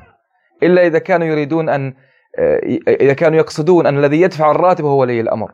الذي يعبئ جيابه ومؤسساتهم البنكية هو ولي أمر وهذا موضوع آخر. الأمة الإسلامية الآن بدون ولي أمر. ما في عندنا ولي أمر. في كل العالم الإسلامي ما في ولي أمر. ما في شخص يجلس على آه، كرسي السلطنة أو السيادة أو الملكية أو الإمارة أو الإمارة يصلح تسميته ولي أمر. ولي أمر ماذا؟ يعني الإسلام وينه؟ يعني ولي أمر هذه هذا لفظ شرعي. هذا لفظ شرعي. وضعه الإسلام لمن يلي أمر المسلمين. طيب أنت تريد ان أطلق لفظ شرعي، أعطيني هذه الشخصية الشرعية التي تستحق أو التي استوفت شروط استحقاق هذا اللقب. وين ولي الأمر الآن؟ الذي أطلب إذنه ما في ولي أمر. لذلك حتى يعني آه، بعض الفقهاء الآن يربطون موضوع الجهاد في سبيل الله بإقامة الخلافة الإسلامية وهذا موضوع يعني فيه آه، تفصيل من ناحية فقهية. آه, آه، موضوع ولي الأمر لو كان موجود فعليا ما في أرض محتلة أصلا يعني. لأنه ولي الأمر ممنوع يقعد عن الجهاد أكثر من سنة. لا يسمح لولي الأمر أن يترك الجهاد في سبيل الله سنة. وبالتالي في الحالة الطبيعية لو كان هناك ولي أمر ما في أرض محتلة أصلا. يعني لو في ولي أمر كان إحنا الآن موجودين في واشنطن ونيويورك وباريس وما أدراك وأكبر مصيبة عندنا الآن إنه ما في ولي أمر. والمصيبة الأكبر من عدم وجود ولي الأمر هو وجود أقزام آه، يعني يدعوهم بعض المتكسبين بأولياء أمر ويقول عنهم أولياء أمر. عندنا الآن ما في ولي أمر حتى نأخذ إذنه. نحن الآن مطلوب منا أن نقيم ولي أمر أصلا يعني نقيم خليفة يحكم بكتاب الله. في آه، في ما آه، خلص أبو أيوب ها؟ نعم في في كتاب في كتاب أيضا الجهاد القتال يعني ولو ولو قلنا أن هؤلاء ولاة أمور زين؟ فيقول ماذا لو نهت تلك السلطة عن الجهاد وقتال الأعداء؟ يقول الجواب ذو شقين. الشق الأول إن كان القتال في هذه الحالة يترتب عليه إلحاق ضرر بالمسلمين فهنا يجب التقيد بما بهذا المنع. الشق الثاني إذا كان تلك إذا كان ذلك المنع من القتال الواجب لم تفرضه مصلحة المسلمين مصلحة المسلمين بل على العكس من ذلك إنما هو على النقيض من مصلحة المسلمين ومجرد تعطيل للجهاد الإسلامي في قتال الأعداء تبعا لمصالح شخصية في تصور أصحاب السلطة وخضوع منهم لإرادة آه، غيرهم مثل اليوم. أقول إن كان الأمر كذلك فإن هذا المنع من القتال إنما هو معصية لما فيه من تعطيل للنص الشرعي القاضي بإمضاء الجهاد. الجهاد ماض منذ بعثني الله ولو آه، ولا طاعة لمخلوق في معصية الخالق. بعدين يكمل. ولذا يجب التمرد على هذا المنع ومباشرة قتال العدو لمن يتمكن منه يتمكن منه. ولو على مستوى القتال الفردي نعم. أو قتال المجموعات الفدائية كما تسمى في هذه الأيام. يعني آه دعنا آه، نفصل قليلا أخي أبو صالح. بداية لماذا الفقهاء سموا الجهاد الركن السادس؟ ليش؟ يعني أنت قلت أنه بعض الفقهاء سموا الجهاد الركن السادس. لأن متى يجوز عزل الخليفة أو عزل السلطان أو الخروج على السلطان؟ عندما يعطل أحد أركان الإسلام. أي ركن من أركان الإسلام تقوم بتعطيله وجب على الرعية عزل السلطان أو إذا ظهر الكفر البواح بشخصه لذلك وضعوا الجهاد ركن سادس حتى يفهم الناس ويفهم تفهم الرعية إنه إذا تم تعطيل الجهاد وجب عزل السلطان. الجهاد تعطيل الجهاد، تعطيل الصلاة، تعطيل الصيام، تعطيل الزكاة، تعطيل الحج، أي تعطيل لهذه الأركان الخمسة زائد الجهاد يوجب عزل السلطان. الآن هنا ندخل إلى سؤالين حتى نشرحهما. إيه، هل يجوز أن يكون هناك تعطيل جزئي للجهاد في سبيل الله؟ قال فقهاءنا على أرجح الأقوال وهو الذي عليه الحنفية والشافعية والحنابلة والمالكية بأن تعطيل الجهاد مدته عام التعطيل الجزئي للجهاد عام كحد أقصى يعني يجب أن تغزو مدة عام لذلك أثر عن هارون الرشيد أنه كان يغزو عاما ويحج عاما ولم يؤثر على الأمة الإسلامية أنها سكتت عن الجهاد عام كامل متواصل منذ سيدنا محمد حتى آه، نهاية الدولة العثمانية أو نهاية عبد الحميد الثاني رحمة الله عليه. آه، إذا إذا إذا وجد الحاكم مصلحة في ترك الجهاد مثل أن الدولة متعبة اقتصاديا أن الجيش مرهق من معركة سابقة آه، فهل يجوز له أن يقيم صلحا على غرار الصلح الذي حصل مع النبي عليه الصلاة والسلام في الحديبية؟ قالوا يجوز إذا كانت يعني الأمة الإسلامية بحاجة إلى إعادة ترتيب أوراق إعادة بناء إعادة أو حصلت كارثة لا سمح الله أو حصلت هزيمة عسكرية وتعبت تعب الجيش الإسلامي. فأجازوا ذلك خلال ثلاث سنوات. ثلاث سنوات كحد أقصى وهي الفترة التي سكت فيها الرسول عن مكة عن قريش. مع أن الرسول خلال الثلاث سنوات لم يسكت عن الجهاد. يعني هو قام بصلح الحديبية ونحن نسميه فتح الحديبية وليس صلحا. يعني أنا أرفض ما يقوله علماء السيرة يسمونه صلحا لأن الله سماه فتحا ونحن نسميه فتح الحديبية. آه، قام بفتح الحديبية ثم تحرك مباشرة نحو خيبر. يعني ما ترك الجهاد. ما ترك الجهاد. وكان يقاتل القبائل النجدية التي آه، تقطع الطريق وما أدراكها بمعنى التعطيل الجهاد في سبيل الله لا يجوز نهائيا. طيب الآن إذا حصل عندنا مثلا مثل ما حصل أيام الدولة العباسية. جاء المغول والسلطان قال لا نريد أن نجاهد. وسكتت الأمة. ماذا حصل؟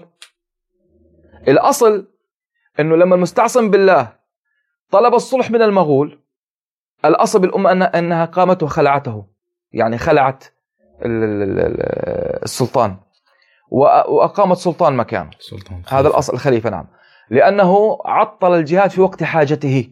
يعني لم يعطل الجهاد فقط بدون حاجة عطل الجهاد في وقت حاجته. تعطيل الجهاد في وقت حاجته ملزم للأمة بأن تخلع هذا السلطان. وأنا ما حاجتي بسلطان. لا يدافع عن الإسلام ولا يدافع عن العقيدة ولا يدافع عن الأراضي ولا يدافع عن الرسول عليه الصلاة والسلام. بالتالي تعطيل الجهاد في وقت حاجته يلزم خلع السلطان. والأمة الإسلامية يجب أن تخلع السلطان وتقوم بسلطان آخر تجاهد في سبيل الله تحته موضوع المصلحة يعني إجابة عن سؤالك السابق موضوع المصلحة حدده الفقهاء بعضهم طبعا ولا لا أوافقهم طبعا أنا بثلاث سنوات. أن يمكن أن تعطل الجهاد لمدة ثلاث سنوات لحاجة مثل إعادة إعمار الدولة كما قلنا وإعادة تأهيل الجيش وإعادة الزراعة مثلا أو وأنا لا أوافقهم للعلم يعني. لا أوافقهم لسببين السبب الأول بأن سيدنا رسول الله لم يوقف الجهاد ولا لحظة واحدة حتى بعد هزيمة أحد. ما أوقف الجهاد. وحتى بعد فتح الحديبية. ما أوقف الجهاد. هذا السبب الأول. بل كان كان العمل الجهادي عمل مستمر في الدولة الإسلامية. السبب الثاني التاريخ يخبرنا أن الجهاد في سبيل الله يجر رزقا على الأمة الإسلامية. ليس من باب الغنائم فقط. جميل. شلون؟ ليس من باب الغنائم. جهاد يجر رزق؟ يجر رزق على الأمة الإسلامية. سيدنا يقول وجعل رزقي تحت ظل رمحي. الموضوع ليس متعلق بالغنائم بل الجهاد في سبيل الله يزيد قوة الأيدي العاملة في الدولة. أقول لك يعني حتى ليس عند المسلمين حتى عند الكافرين متى نهضت أوروبا؟ أيام الحرب العالمية. لماذا؟ لأن قوة اليد العاملة الجدية في الدولة جعلت اليد العاملة جدية وجعلت العقول تتحرك بسرعة وجعلت الاختراعات تتحرك بسرعة. لذلك مستحيل يكون الجهاد سبب فقر ومستحيل يكون الجهاد سبب آه، حاجة. الجهاد دائما يجب الخير. سواء بالغنائم أو بفرض الحالة الجدية على على على الرعية بشكل عام على العقول وعلى الايدي العامله وعلى المصانع وعلى المزارع. وبالتالي الجهاد دائما في خير. والخيل معقود في نواصيها الخير إلى يوم القيامة.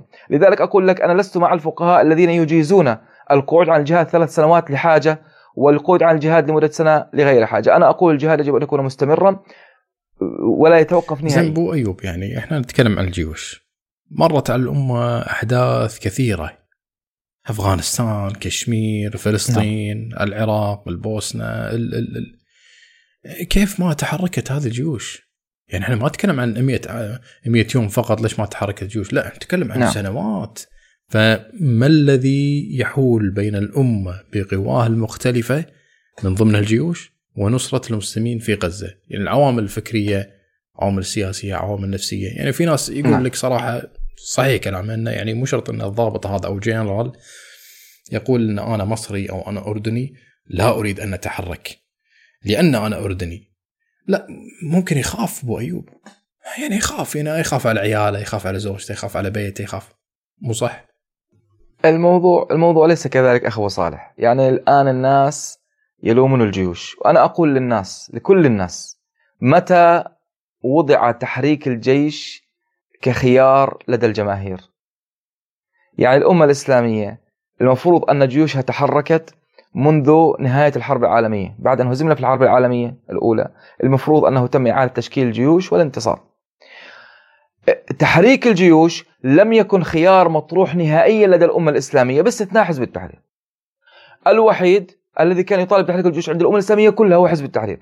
تحريك الجيوش ليس مطلبا عند الأمة الإسلامية طوال تاريخها. أقصد بعد الهزيمة. يعني ولا مرة الأمة الإسلامية طالبت الجيوش بالتحرك. الآن من جديد يعني الأمة الآن بدأت تطالب الجيوش بالتحرك من ثلاث شهور فقط. يعني منذ منذ طوفان الأقصى. يعني نحن نتحدث أنه موضوع مطالبة الجيوش بالتحرك عمرها ثلاث شهور فقط. صحيح أن حزب التحرير آه، كحزب يعني يطالب الجيوش بالتحرك لكن حزب التحرير بقدرته الحزبية يختلف عن الجماهير والرأي العام. الآن متى حصل الرأي العام على وجوب تحريك الجيوش؟ من ثلاث شهور فقط. يعني مش من مئة سنة ولا من عشرين سنة من ثلاث شهور فقط. يعني منذ أن بدأ الناس يشعرون أن غزة آه، تطحن وتغرق وأن المجاهدين يحاصرون. بدأ الناس يفكرون بالجيوش وبدأ الناس يقتنعون بتحريك الجيوش. بالتالي أنت تأتي وتلوم الجيش الذي أهملته أنت سبعين ثمانين مئة سنة. ولم تفكر في تحريكه ولم تعطيه حقه من التوعية العقائدية ولم تعطيه حقه من الاختراق. يعني أصل الحركات الإسلامية كما اخترقت الشارع كما سيطرت على المنابر كما سيطرت على المساجد الأصل أن الحركات الإسلامية لها نشاطات داخل الجيش. طب الحركات الإسلامية مع احترامي مع احترامي لهم كلها ترفض تحرك الجيوش. حتى حركة أخوان المسلمين في الأردن الجبهة العمل الإسلامي في الأردن أكثر من من يحاول إسكات فكرة تحريك الجيش الأردني لجبهة العمل الإسلامي في الأردن. الناس يخرجون لمطالبة الجيش بالتحرك وهم يغيرون الشعارات وهذا كلام يعني شهود عيان ومسجل فيديوهات. طب إذا كانت الحركات الإسلامية التي تعمل على إعادة الإسلام وإعادة التفكير الإسلامي وإعادة الحل الإسلامي لا تفكر بتحريك الجيوش وبالعكس تطلب من الناس عدم تحريك الجيوش. لذلك الجيوش ليست المشكلة عند الجيوش يا أخو صالح. الجيوش كيان بحاجة إلى جهد لتحركه. يعني أقول لك الشخص الطبيعي شوف لك شخص طبيعي حتى تهديه للإسلام وتصلح بناء وتصلح يعني بحاجة لأكثر من ثلاث شهور أنت بحاجة لأكثر من سنة بعض الأحيان. طب أنت جيش أهملته لمدة 100 سنة. يعني أنت قدمت الجيش على طبق من ذهب للحكومات وقلت هذا الجيش لا أريده ولا أريد العمل فيه وهذا الجيش ما في خير وهذا الجيش لن يتحرك وهذا الجيش أداة. والحكام والمخابرات الأمريكية والام اي 6 المخابرات البريطانية والمخابرات كل مخابرات الدنيا تشتغل في جيوشنا وإحنا ما نشتغل في جيوشنا. بالتالي من المقصر؟ نحن المقصرون. لأنه نحن لم نعطي الجيوش حقها من التحريك.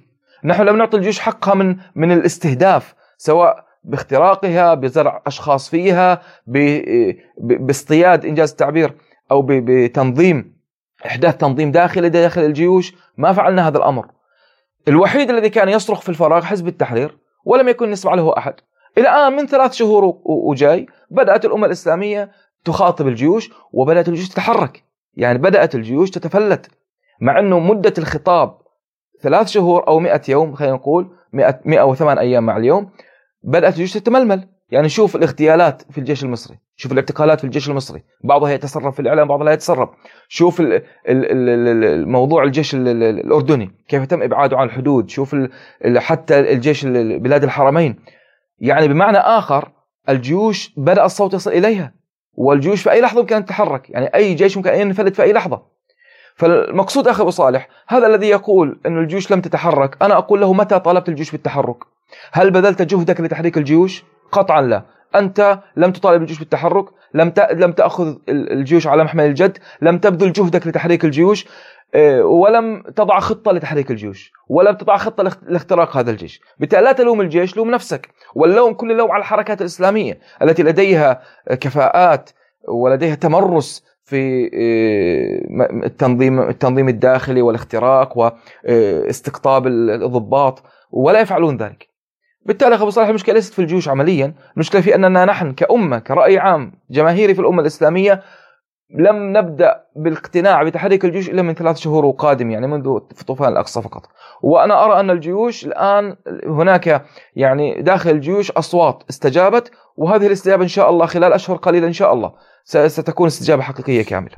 طيب معلش ودي ودي أرد على السؤال صراحة ودي إن يعني شنو اللي يحول بين الأمة ونصرة المسلمين. يعني الأمة أقصد الجيوش ونصرة المسلمين. يعني الجيوش ليش ما تحركت؟ ليش إلى حد الآن ما تحركت؟ هل نعم. في عوامل نفسية؟ في عوامل سياسية؟ في عوامل فكرية؟ الذي يمنع الجيوش الآن الذي يمنع الجيوش من الآن من التحرك ثلاث أمور أخي بصالح. الأمر الأول العقيدة العسكرية التي تم تربيتهم عليها. يعني الجيش دائما يتربى على حماية الشعب. جيوشنا تربت على أن الشعب هو عدوك. العقيدة العسكرية التي تم تربية جنودنا عليها أنه عدوك الشعب. ما في مشكلة بينكم وبين الأمريكان في تحالف. ما في مشكلة بينه وبين اليهود في معاهدات ووادي عربة وكام ديفيد. مشكلتنا الشعب الشعب هو الخائن الشعب هو المجرم الشعب هو سبب المشاكل. تم تربية الجنود على هذه القاعدة ولا هذه العقيدة. الآن آه، مع أن هناك توجيه سياسي أو بناء كادر يسمونه وضغط لتعبئة عقول الجنود بهذه الأفكار أفكار معاداة الشعب بدل معاداة العدو الخارجي إلا أنها لم تنجح نجاح باهر. لكن هذا يبقى سبب رئيسي وهو العقيدة العسكرية التي تربى عليها جنودنا والذين تم تربيتهم على أن الشعب هو عدوك. بمعنى أنه أنت كجندي مهمتك هي حماية الملك من الشعب. هكذا تربى جنودنا. هذا السبب الأول. العقيدة العسكرية المنحرفة أو الخاطئة. السبب الثاني أخي أبو صالح إنه الروح التضحية. العسكري وهذه كلمة أقولها لكل الجنود العسكري يصبح عسكريا بقدر ما عنده من روح تضحية. هذه النياشين هذا الاست... تتصور انت حامل قطعة سلاح ولا أنت يعني تروح على حفله تكريم هذه ليست عسكرية. العسكرية هي بقدر ما تملك من روح التضحية. روح التضحية للأسف الشديد مفقودة عن جيوشنا لأنهم تربوا على الاستعراضات العسكرية وعلى المناوشات وعلى التمرينات الروتينية وما خاضوا معارك حقيقية ما خاضوا معارك حقيقية. وين خاضوا معارك حقيقية؟ وبالتالي روح التضحية غير موجودة ولم يتم بثها في قلوبهم ولا يعرفونها. بعض الأحيان يغضبون مثل هذا الجندي المصري الذي تحدث تحدثت عنه أنت قال كلامه في لحظة غضب لكن ما عنده روح تضحية. هذا لو كان عنده روح تضحية المفروض منه أن يذهب مع ثلاث أربعة خمسة من الجنود من ضباط الصف في معسكره ويسيطر على اللواء المعسكر عنده ويتحرك نحو فلسطين غصب عن السيسي وغصب عن غيره. يعني تحرك تحرك جاد يعني. نعم يعني الأصل لو في عندنا في كل لواء عسكري عندنا عشر ضباط صف عندهم روح التضحية أو عشر مجندين عندهم روح التضحية يستطيعون السيطرة على قيادة اللواء. موضوع السيطرة على قيادة اللواء ليس صعبا. يعني لو كنت أنا جندي أستطيع السيطرة على قيادة اللواء. معقول ما ألاقي في هذا اللواء اللي مكون من 3000 جندي معقول ما ألاقي 20 30 مخلص؟ في ليلة ما فيها ضوء قمر زي ما قالوها. أسيطر على قيادة اللواء وأتحرك نحو قيادة الدولة أو أتحرك نحو الحدود. موضوع ليس صعبا. لكن وين روح التضحية؟ ما في روح تضحية. لو لم يتم تربيتهم عليها. هذه المشكلة الثانية. المشكلة الثالثة الحس الوطني. إنه أنا أردني وأنا مصري وأنت فلسطيني. أحد الشباب الملتزمين. قبل يومين يسألني يقول لي أنتم الفلسطينيين لماذا تطلبون المساعدة العسكرية من غيركم؟ مع إنه شاب ملتزم وحافظ قرآن. قلت له يا رجل أنت صاحي. وين؟ إحنا ما عندنا جيش. صحيح أنتم تعدون يعني. ما عندنا جيش ما عندنا مصانع أسلحة. نحن الشباب في الأنفاق موجودين. يخرج من النفق يضرب ال RPG وبيرجع على النفق. ما عنده مكان لحمايته. ما في معسكرات تدريب ما في مصانع أسلحة. طب اليهود 16 دولة تدعمهم. ما في أحد يدعمنا. بالتالي هذا الحس الوطني حتى عند الإسلاميين أصبح موجود وهذا الذي يغيظك. طب أنت تقول عن نفسك حركة إسلامية. الحس الوطني يعارض العقيدة الإسلامية معارضة كاملة. عندما تقول أنا أردني أنت نسفت العقيدة الإسلامية. عندما تقول أنا فلسطيني أنت نسفت العقيدة الإسلامية كلها. عندما تقول أنا مصري أنت نسفت العقيدة الإسلامية. لماذا نسفت العقيدة الإسلامية؟ لأن المسلم أخو المسلم هذا اولا. بالتالي ما اصبح اصبح اصبح هنا المصري أخو المصري والأردني أخو الأردني والفلسطيني له له الله سبحانه وتعالى. طب وين المسلم أخو المسلم؟ ثانيا أنت المطلوب منك أن تكون آه، إنما أمتكم أمة واحدة وأنا ربكم فاعبدون. ربط الله العبودية بوحدة الأمة الإسلامية. بالتالي هذا الحس الوطني الذي تم تربية الشباب عليه والذي أجرمت بعض الحركات الإسلامية أقول بعض الحركات الإسلامية وبعض الشخصيات الإسلامية بتعزيز الحس الوطني عند الناس. مع الأصل إنه أكبر مصيبة عندنا هي الحس الوطني. هذا الحس الوطني يجب اقتلاعه اقتلاعا كاملا. كما قلنا في الحلقة السابقة أخي أبو صالح الحس الوطني هذا هو الذي ثبت الاستعمار عندنا سبب استمرار الاستعمار واستمرار الضعف هو الحس الوطني. هذه الأسباب الثلاثة أخي أبو صالح.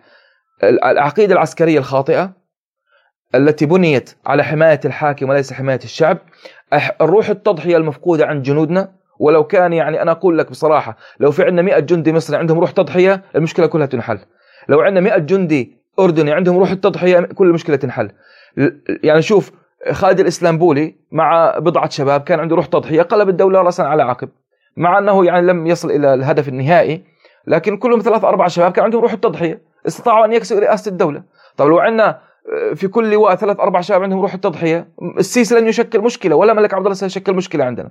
والسبب الثالث هو الحس الوطني العقيدة العسكرية الخاطئة غياب روح التضحية ووجود الحس الوطني. هذه مشا هذه الأسباب الثلاث التي تمنع تحرك الجيوش الآن. وحتى نحرك الجيوش أقول لمن يعني يقول متى سيتحرك الجيش؟ أقول تحرك الجيوش يجب أن نعمل على هذه الثلاث محاور.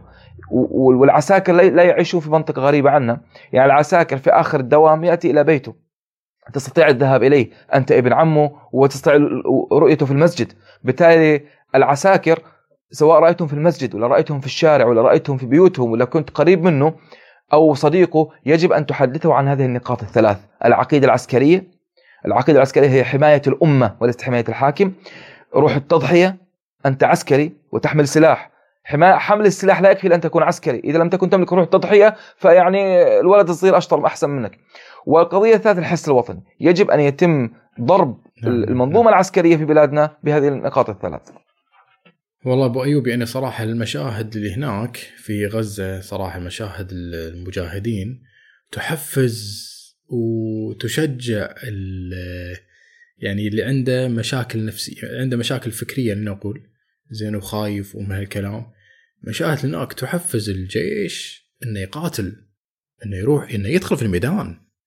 أفضل أفضل صراحة مقطع مر علي اللي هو اللي المجاهد اللي يعني خلينا نقول فجر دبابة صهيونية وقفز قفزة آه آه. وهو فرحان. نعم. يعني فرحان كالطفل يعني. ولعت ولعت نعم. والله أنا دمعت عيني صراحة لما شفتها يعني. يقول آه. ولعت ولعت. يعني مستانس إنه ولعت. نعم هذا أحد أحد كوادر سرايا القدس. آه يعني لو نقف عند هذا أخي أبو صالح أنا أريد من كل جندي هؤلاء الذين يحملون النياشين ويلبسون البدلات العسكرية المكوية ويخرجون بجزم يعني ملمعة. آه، كان في كلمة عند الجيش الأردني قديم قال لازم الجزمة تلمع زي صباحك. يعني شوف طريقة تعبئتهم. آه، أقول لهم يعني شوف هذا الشاب. هذا الشاب خرج لمواجهة سرب دبابات كل دبابة 60 طن. احتمالية عودته على قيد الحياة كانت صفر. احتمالية أن يعود إلى قيد الحياة كانت صفر. هذا معنى روح التضحية. روح التضحية هي أن تخرج في مهمة وأنت تعرف انه عودتك من هذه المهمة على قيد الحياة احتماليتها صفر. هذه روح التضحية. ما في شيء مضمون في العمل الجهادي. المجاهد لن ينجح إلا إذا خرج وهو قد عقد النية على الموت في سبيل الله. هذا الشاب خرج عقد. النية على الموت في سبيل الله وتفاجأ أنه انتصر. انتصار جزئي طبعا وهو فجر الدبابة. فعاد بمستوى الفرح الذي قفزه هذه وولعت ولعت ومبسوط. لأنه خرج أصلا خرج ليستشهد في سبيل الله ويعني سأقوم بهذا العمل حتى لو كانت النتيجة موتي. بالتالي هذه طريقة التفكير العسكري عند المسلم. يجب أن أقوم بواجبي حتى لو أدى ذلك إلى موتي. لماذا؟ أنا قلت لك في البداية موضوع الحسابات السياسية أنا يغضبني. ما في شيء اسمه حسابات سياسية في العمل الجهادي. لأنه أنا عندما أخرج الجهاد في سبيل الله أخرج وأنا أعلم علم اليقين أن احتمالية عودتي لأهلي هي صفر. وأخرج بهذه النفسية وأخرج بهذه الطاقة. هذا يجعلني مجاهدا. أما إذا كانت كنت سأخرج أنا بعد أن أحسب حسابات سياسية وأضمن أني أنا 99% راجع على البيت و1% احتمال ما أرجع على البيت هذا ما اسمه جهاد في سبيل الله. ما صار اسمه جهاد في سبيل الله هذا. هذا صار اسمه مشروع تجاري ولا صار اسمه يعني عمل خيري. الجهاد في سبيل ما في حسابات سياسية ما في حسابات آه، غير سياسية ولا حسابات فردية. يجب أن يكون هناك روح تضحية وإشعال روح التضحية في جنود الشباب المسلمين جنود الجيوش المسلمين. بو, بو, بو أيوب الحين هذا سؤال مليون والسؤال الاخير معلش يعني أنا ودي يعني أستفيد منك واستفيد من وجودك يعني. ماشي يعني تحركت الجيوش. نعم. تحرك الجيش المصري أو تحرك الجيش الأردني إن شاء الله. زين. إن شاء الله. تعرف إن جيوشنا متهالكة زين قديمة أسلحتها قديمة وستواجه أمريكا. شنو تعليقك؟ يعني يا أخي أبو صلاح يعني سأعطيك سيناريو أنا. يعني سأعطيك سأعطيك أكثر من إجابة. سأعطيك سيناريو. يعني حتى هؤلاء الذي عندهم جبن وخوف في قلوبهم واهتزاز أعطيك سيناريو. لكن قبل أن أعطيك سيناريو في حال مواجهتنا لأمريكا موضوع النظام الدولي الإعلام الآن يتحدث أمريكا كسرت النظام الدولي وأمريكا يعني كسرت القانون الدولي وخالفت هذا كلام غير صحيح. أمريكا لم تكسر القانون الدولي. النظام الدولي دائما بالعرف التاريخي النظام الدولي هو ما تقرره الدولة الكبرى. هذا هو النظام الدولي. بالتالي أمريكا لم تكسر النظام الدولي. أمريكا حدثت النظام الدولي بما يليق بمصلحتها. أمريكا هي الدولة الكبرى والنظام الدولي هو ما تقوله أمريكا. هكذا التاريخ يقول. الدولة الكبرى هي التي تضع النظام الدولي. عندما كنا نحن دولة كبرى كان النظام الدولي هو قرارنا. قرار الدولة الإسلامية نظام دولي. كلمة أمير المؤمنين نظام دولي وقانون دولي. هذا هو القانون الدولي. ما في شيء اسمه تحالفات وكلام فاضي وأمم متحدة وخبراء قانون يجتمعون ويضعون قوانين. هذا كلام كله كذب ويعني ليس له قيمة. القانون الدولي هو موقف الدولة الأولى. هذا هو القانون الدولي. إذا قالت الدولة الأولى عنك إرهابي أنت كل العالم يقول عنك إرهابي. إذا قالت عنك أنت والله ما شاء الله عنك كل الناس يقول أنك ممتاز. إذا قالت عن روسيا شريك استراتيجي روسيا شريك استراتيجي. إذا قالت عن صدام حسين إرهابي يصبح إرهابي. بالتالي القانون الدولي هو كلمة الدولة القوية. ولذلك قلت لك في البداية نحن لا نخضع لأحد والإسلام لم يأتي ليتوافق مع الواقع. الإسلام جاء لي... لي... ليبني واقع جديد. حتى نصبح نحن كلمتنا هي القانون في الحياة. كلمة المسلم كلمة أمير المؤمنين هي قانون الدولة الجديد في العالم. الآن في موضوع الذين يخافون من أمريكا. أولا الذي يقول الجيوش متهالكة هذا هو المتهالك. يعني ربما إفقاد الأمة ثقتها بالجيوش. أنا أعتبره خيانة. 67 جيوشنا لم تخض 67 73 كانت مسرحية أبو صالح كانت مسرحية. لا لا لا لا, لا. أنا أشوف ال 48 وال 67 كان في بطولات أخي أبو صالح. يعني أريد إذا كنت تريد أن أحدثك عن بطولات الجيش العراقي في جنين أحدثك. تريد أن أحدثك عن بطولات الجيش الحجازي في حيفا جيش بلاد الحرمين في حفا في حيفا وغزة أحدثك. تريد أن أحدثك عن بطولات الجيش الأردني في تل الزعتر وفي رام الله وفي القدس أحدثك. ما حصل ليس مشكلة الجيوش. ما حصل في 48 67 لم يكن سببه تهالك الجيوش. كان سببه خيانة الحكام. هذا كان سببه. ولا الجيوش أدت ما عليها ما قصرت. 48 في 67 لكن عملية سحب الجيوش وعملية قطع الأوامر وقطع الإمدادات يعني الجيش العراقي تم حصاره بموافقة الأردن والعراق والإنجليز ومصر واليهود. تم حصاره في جنين. والجيش الأردني كذلك والجيش بلاد الحرمين كذلك في حيفا وفي وفي وفي غزة. الجيوش ما قصرت سنة 48 سنة 67 لا تحمل الذنب للجيوش. الجماعة جاءوا ليحرروا فلسطين فعلا. لكن الحاكم الخائن الذي أرسلهم بدون سلاح وبدون عتاد والذي أعطاهم الأوامر بعدم الالتحام هو الذي سبب هزيمة 48 67 جيوشنا ليست متهالكة جيوشنا قوية. ونحن بحا... لسنا بحاجة يعني لإثبات ذلك. لدينا التاريخ يثبت سواء يعني ال 73 أو معركة الكرامة. أقول لك يعني يكفي 68 نعم يكفي أن نتحدث عن ما يحصل الآن في غزة وما حصل قبلها في العراق وما حصل قبلها في أفغانستان وما حصل قبلها في الشيشان. الأمة الإسلامية إذا دخلت الميدان العسكري تنتصر دائما. لا تنهزم إلا بالخيانة. الأمة الإسلامية لا تنهزم إلا بالخيانة. يعني الآن ما يحصل في غزة لماذا الآن يعني المجاهدين محاصرين في غزة الآن؟ ما هو سبب حصارهم؟ قوة اليهود؟ أم خيانة السيسي والملك عبد الله؟ ما يحتاج نفكر. الذي جعل المجاهدين الآن في مأزق. قوة اليهود ولا خيانة الملك عبد الله وملك ورئيس السيسي؟ والذي حصل في 48 كذلك الأمر. لم يت... لم تكن قوة اليهود هي السبب. خيانة الحكام العرب كانت السبب. خذها قاعدة مني واقرأ التاريخ. وليسمعها شباب المسلمين كلهم. ولا مرة هزمنا بسبب ضعف. دائما نحن نهزم بسبب خيانة. طوال التاريخ الإسلامي.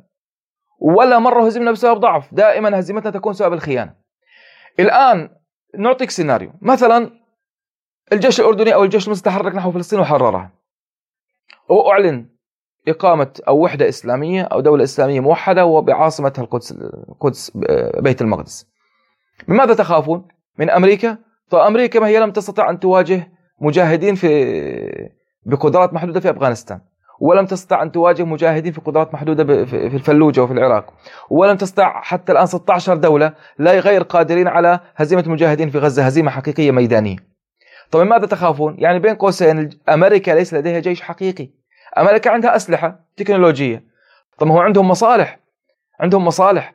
أنت تستطيع أن تقسم الأرض إلى نصفين شرقي وغربي. تستطيع أن تجيعهم وأمريكا يستطيعون الأكل والشرب بدون استيراد وتصدير؟ أمريكا تستطيع أن تقف على قدميها بدون ما تستورده من تايوان ولا من الصين ولا من آه، آه، نفط الخليج.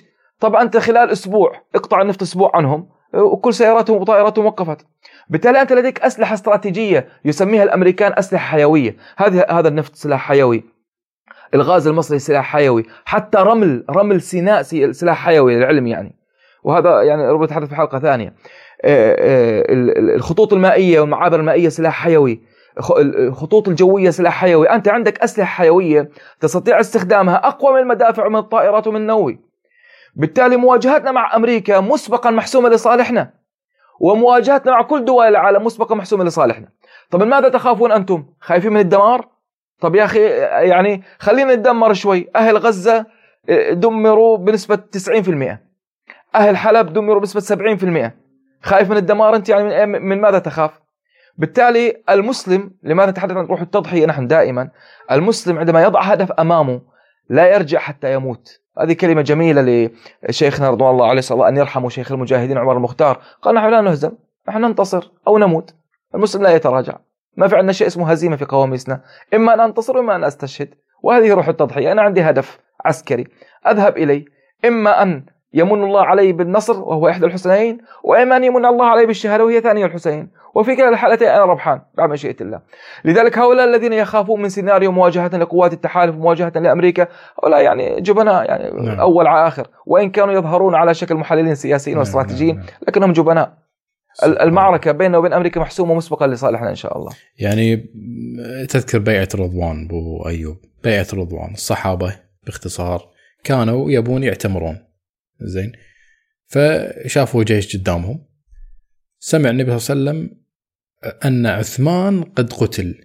إشاعة. فقط إشاعة. نعم. فقال من يبايعني على الموت؟ فالكل بايع. ما تخلف أحد فقط واحد يعني منافق. هذا هني شنو يعني نستفيد منه؟ انه ما كان في تخطيط. النبي صلى الله عليه وسلم ما كان يحمل ما في حسابات سياسية؟ ما كان حسابات سياسية. نعم. الجيش العدو كان نعم. مدجج بالأسلحة. فهذا فقط إشاعة فما بالك لا حول ولا بالله الحين صار يعني فوق ال 15000 هذا هذا جنون صراحة إن ما حد يتحرك يعني يعني الله تعالى يقول يا أيها الذين آمنوا ما لكم إذا قيل لكم انفروا في سبيل الله ثاقلتم إلى الأرض أرضيتم بالحياة. نعم. الدنيا من الآخرة فما متاع الحياة الدنيا في الآخرة إلا قليل إلا تنفروا يعذبكم عذابا اليما يعني هذا إذا أنت نعم. قادر وعندك سلاح وتقدر تتحرك وعندك كل شيء ما تحركت الله تعالى يعني ويستبدل قوما غيركم ولا تضروه شيئا يعني ترى الإسلام ماشي ماشي الرسالة ماشية اللي نعم. مو ماشي أنت أنت يا الجندي أنت يا الضابط نعم. أنت يا العقيد الجنرال أنت المسلم في كلمة لأحد آه، الإخوة صلى أن يفرج كربه آه، عندما يعني ابتلانا الله سبحانه وتعالى بالسجن عند اليهود اجتمعت في السجن مع آه، أحد يعني الشباب اسمه سامي جردات الآن مريض هو صلى الله أن يفرج كربه هو مؤبد يعني 22 مؤبد حاكم. فكنا في جلسة القرآن الصباحية نقرأ فمرينا بهذه الآية. إلا تنفروا يعذبكم عذابا أليما. طبعا هو الرجل ليس عالما وليس فقيها لكنه على بساطته قال هذه الآية اسمها ضريبة النذالة. ضريبة النذالة الإنسان يتناذل أو يخاف فيظن أنه يسلم. لكن الله يقول له بصراحة إلا تنفروا يعذبكم عذابا أليما. يعني شوف الإنسان حتى ليس فقيها ببساطته يقول لك الذي يهرب من المواجهة سيصيبه ذل أكثر من وجع المواجهة. وهذا يجب أن تفهمه الأمة الإسلامية النذالة عليها ضريبة. الجبن عليه ضريبة وهذا نص شرعي قطعي إلا تنفروا يعذبكم عذابا أليما. والعذاب الأليم ما هو؟ القتل. يعني أنت خايف من. القتل؟ خايف من الجوع؟ خايف اقتصاديا؟ عندك حسابات سياسية؟ تخاف من مواجهة أمريكا؟ هذه اسمها نذالة. وهذه النذالة عليها ضريبة. والذي سيدفعك هذه الضريبة الله سبحانه وتعالى في الدنيا قبل الآخرة. بعدين أخي أبو صالح نحن يعني تصغير الأمة الإسلامية لهذا المستوى غريب جدا. الأمة الإسلامية مستوى الطاقات عندها يعني يكاد يكون مش مدهش فقط يكاد يكون أسطوري. تحدث عن القدرات الاقتصادية عند الأمة الإسلامية تحدث عن الثروات تحدث عن البشر عن الطاقة الشبابية تحدث عن الأيدي العاملة تحدث عن العقول تحدث عن حتى الروح المعنوية. مستوى القدرات عند الأمة الإسلامية على كل الأصعدة شيء مذهل جدا جدا جدا. يعني الأصل في الأمة الإسلامية موضوع حكم كوكب الأرض هذا زي السلام عليكم. يعني نحن عندنا كل المؤهلات أن نحكم البشرية كلها. ومع ذلك نحن آخر أمة في, في, يعني في ركب في ركب الحضارة. هذا عيب. وهذه ضريبة النذالة سيدفعها الناس. ضريبة الخوف والجبن سيدفعها الناس. إذا لم يتحركوا الآن. إيه، موضوع مواجهة العدو. إيه، كما يعني ضربت مثال بيعة الرضوان. ما في حسابات سياسية. هذه الحسابات السياسية متى؟ والله أنا زي ما حصل مع النبي عليه الصلاة والسلام. كان عنده حسابات سياسية. أبدأ بمكة ولا أبدأ بخيبر؟ هذه حسابات سياسية. هذه حساباتنا نحن. يعني نبدأ بفرنسا ولا نبدأ بألمانيا؟ هذه حساباتنا السياسية. أما تقول لي حسابات السياسية والله ال- الواقع الدولي الآن والظرف الدولي الآن وروح العصر الآن لا لا تقبل بالتحرك ولا تقبل بالجهاد ولا تقبل بتحرك الجيوش هذه اسمها نذالة وليست حسابات سياسية. والله أبو أيوب يعني آخر كلمة. هذا الخليجي هذا المصري هذا الأردني يعني اللي قريب من فلسطين وقادر إنه يسوي شيء. والله العظيم إذا ما سوى شيء راح تجي النار. يعني آه، قد هذا قد وعد الله. نعتقد هذا وعد الله نعم. يعني قد نعتقد إن إحنا بعيدين عن عن الحرب فما يلنا شيء وإحنا الحمد لله آمنين كذا. والله النفط راح يخلص راح يخلص عليك باكر. وأنت يا المصري راح تصير فقير طول عمرك. وانت الاردني ما أدري شنو راح يصير فيك والتركي والباكستاني و و والجزائري و ما حد ما حد بعيد عن هذا ال- ال- النار يعني أسألك سؤال أخي أبو صالح. أسألك سؤال. أعطيني تهديد من الله سبحانه وتعالى لتارك الصلاة في القرآن. ما في. أعطيني تهديد لتارك الزكاة ما في. لكن من أكبر التهديدات في القرآن تهديدين. تهديد تارك الجهاد وتهديد أكل الربا. أكبر تهديدين في القرآن التهديد الله لتارك الجهاد وتهديد الله لآكل الربا. لأن ترك الجهاد يذل الأمة وأكل الربا يعني يحطم الأمة اقتصاديا. أكبر معصيتين هدد الله عليهما في القرآن ترك الجهاد وأكل الربا. إلا تنفروا طب هذا تهديد من الله. كل مسلم المفروض لما يسمعه وكأن الواحد يسمع هذا الكلام وكأنه ليس موجها له لا موجه لي ولك هذا قبل كل الناس. إلا تنفروا يعذبكم عذابا أليما. طب الله سبحانه وتعالى يقول لك سيعذبك عذاب أليم إن لم تنفر. وتقول والله معليش أنا أعيش حياة طبيعية. الأصل في كل مسلم الآن أن أن أن يعني يعيش لحظات خوف. الآن المفروض أن نحن الآن نعيش لحظات خوف من انتقام الله سبحانه وتعالى. لأن ما يحصل الآن لا يرضي الله سبحانه وتعالى سكوتنا على ما يحصل لا يرضي الله سبحانه وتعالى. عدم وجود الحكم الإسلامي لا يرضي الله سبحانه وتعالى. تغطرس اليهود لا يرضي الله سبحانه وتعالى. تغطرس الأمريكان لا يرضي الله سبحانه وتعالى. ما يحصل الآن في غزة للأطفال والشباب والنساء والرجال لا يرضي الله سبحانه وتعالى بمعنى أن الله في هذه اللحظات ليس راض. هذا يجب أن يفهمه الجميع. الآن يعني أن يشعر الواحد أنه يعني يعيش في سلامة. لا نعيش في سلامة. أن يشعر الواحد أنه بعد ما يصلي ركعتين أدى وظيفته وشعر بإشباع روحي. هذا غير صحيح. الله سبحانه وتعالى ليس راضا عن طريقة تصرفاتنا الآن. ما يحصل لا يرضي الله. وبالتالي الآن أن كل مسلم يجب أن يعيش حالة رعب الآن في علاقته مع الله سبحانه وتعالى. وكل مسلم الآن يجب أن يبذل الجهد لكي نصل إلى مرحلة الجهاد الحقيقي وتحريك الجيوش رغم أنفها. يعني أنا أقبل أنه أنه حاكم مثل السيسي ولا حاكم مثل عبد الله بسببه أدخل النار؟ ليش؟ والله كنت خايف. على ماذا على ماذا كنت خايف؟ خايف على رزقك اللي أصلا أنت عايش بفقر وعايش بدين؟ ولا خايف على أولادك اللي أنت غير قادر على تربيتهم؟ ما أنت أولادك مش عارف تربيهم اليوم صح ولا لا؟ بت بت بت يعني بتأدب ابنك في البيت بيطلع على الشارع بيرجع لك كائن حي آخر. بروح على المدرسة بيرجع لك كائن حي آخر. بالتالي أنا أقول للمسلمين الآن من ماذا أنتم خائفون يعني؟ خايفين على أرزاقكم؟ ما تعيشون في فقر وقلة وذلة. خايفين على أولادكم؟ ما هم ضاعوا أولادكم. ضيعوهم. ولا خايفين على بيوتكم؟ بالتالي يجب أن يتذكر الواحد منا كل يعني الواحد منا يتذكر تهديد الله سبحانه وتعالى. إلا تنفروا يعذبكم عذابا أليما. فنسأل الله سبحانه وتعالى يجعلنا من أهل النفير. ويجعلنا من الذين تتحرك بهم جيوش الأمة الإسلامية ويعز بهم المسلمين ترفع بهم راية الإسلام إن شاء الله. آمين آمين آمين. إن شاء الله إن شاء الله. بإذن الله نأتيك محررين يا طيب بإذن الله. بإذن الله بإذن الله. جزاك الله خير. حياكم الله إن شاء الله. الله يعطيك العافية. بارك عليك أبو صالح يكرمك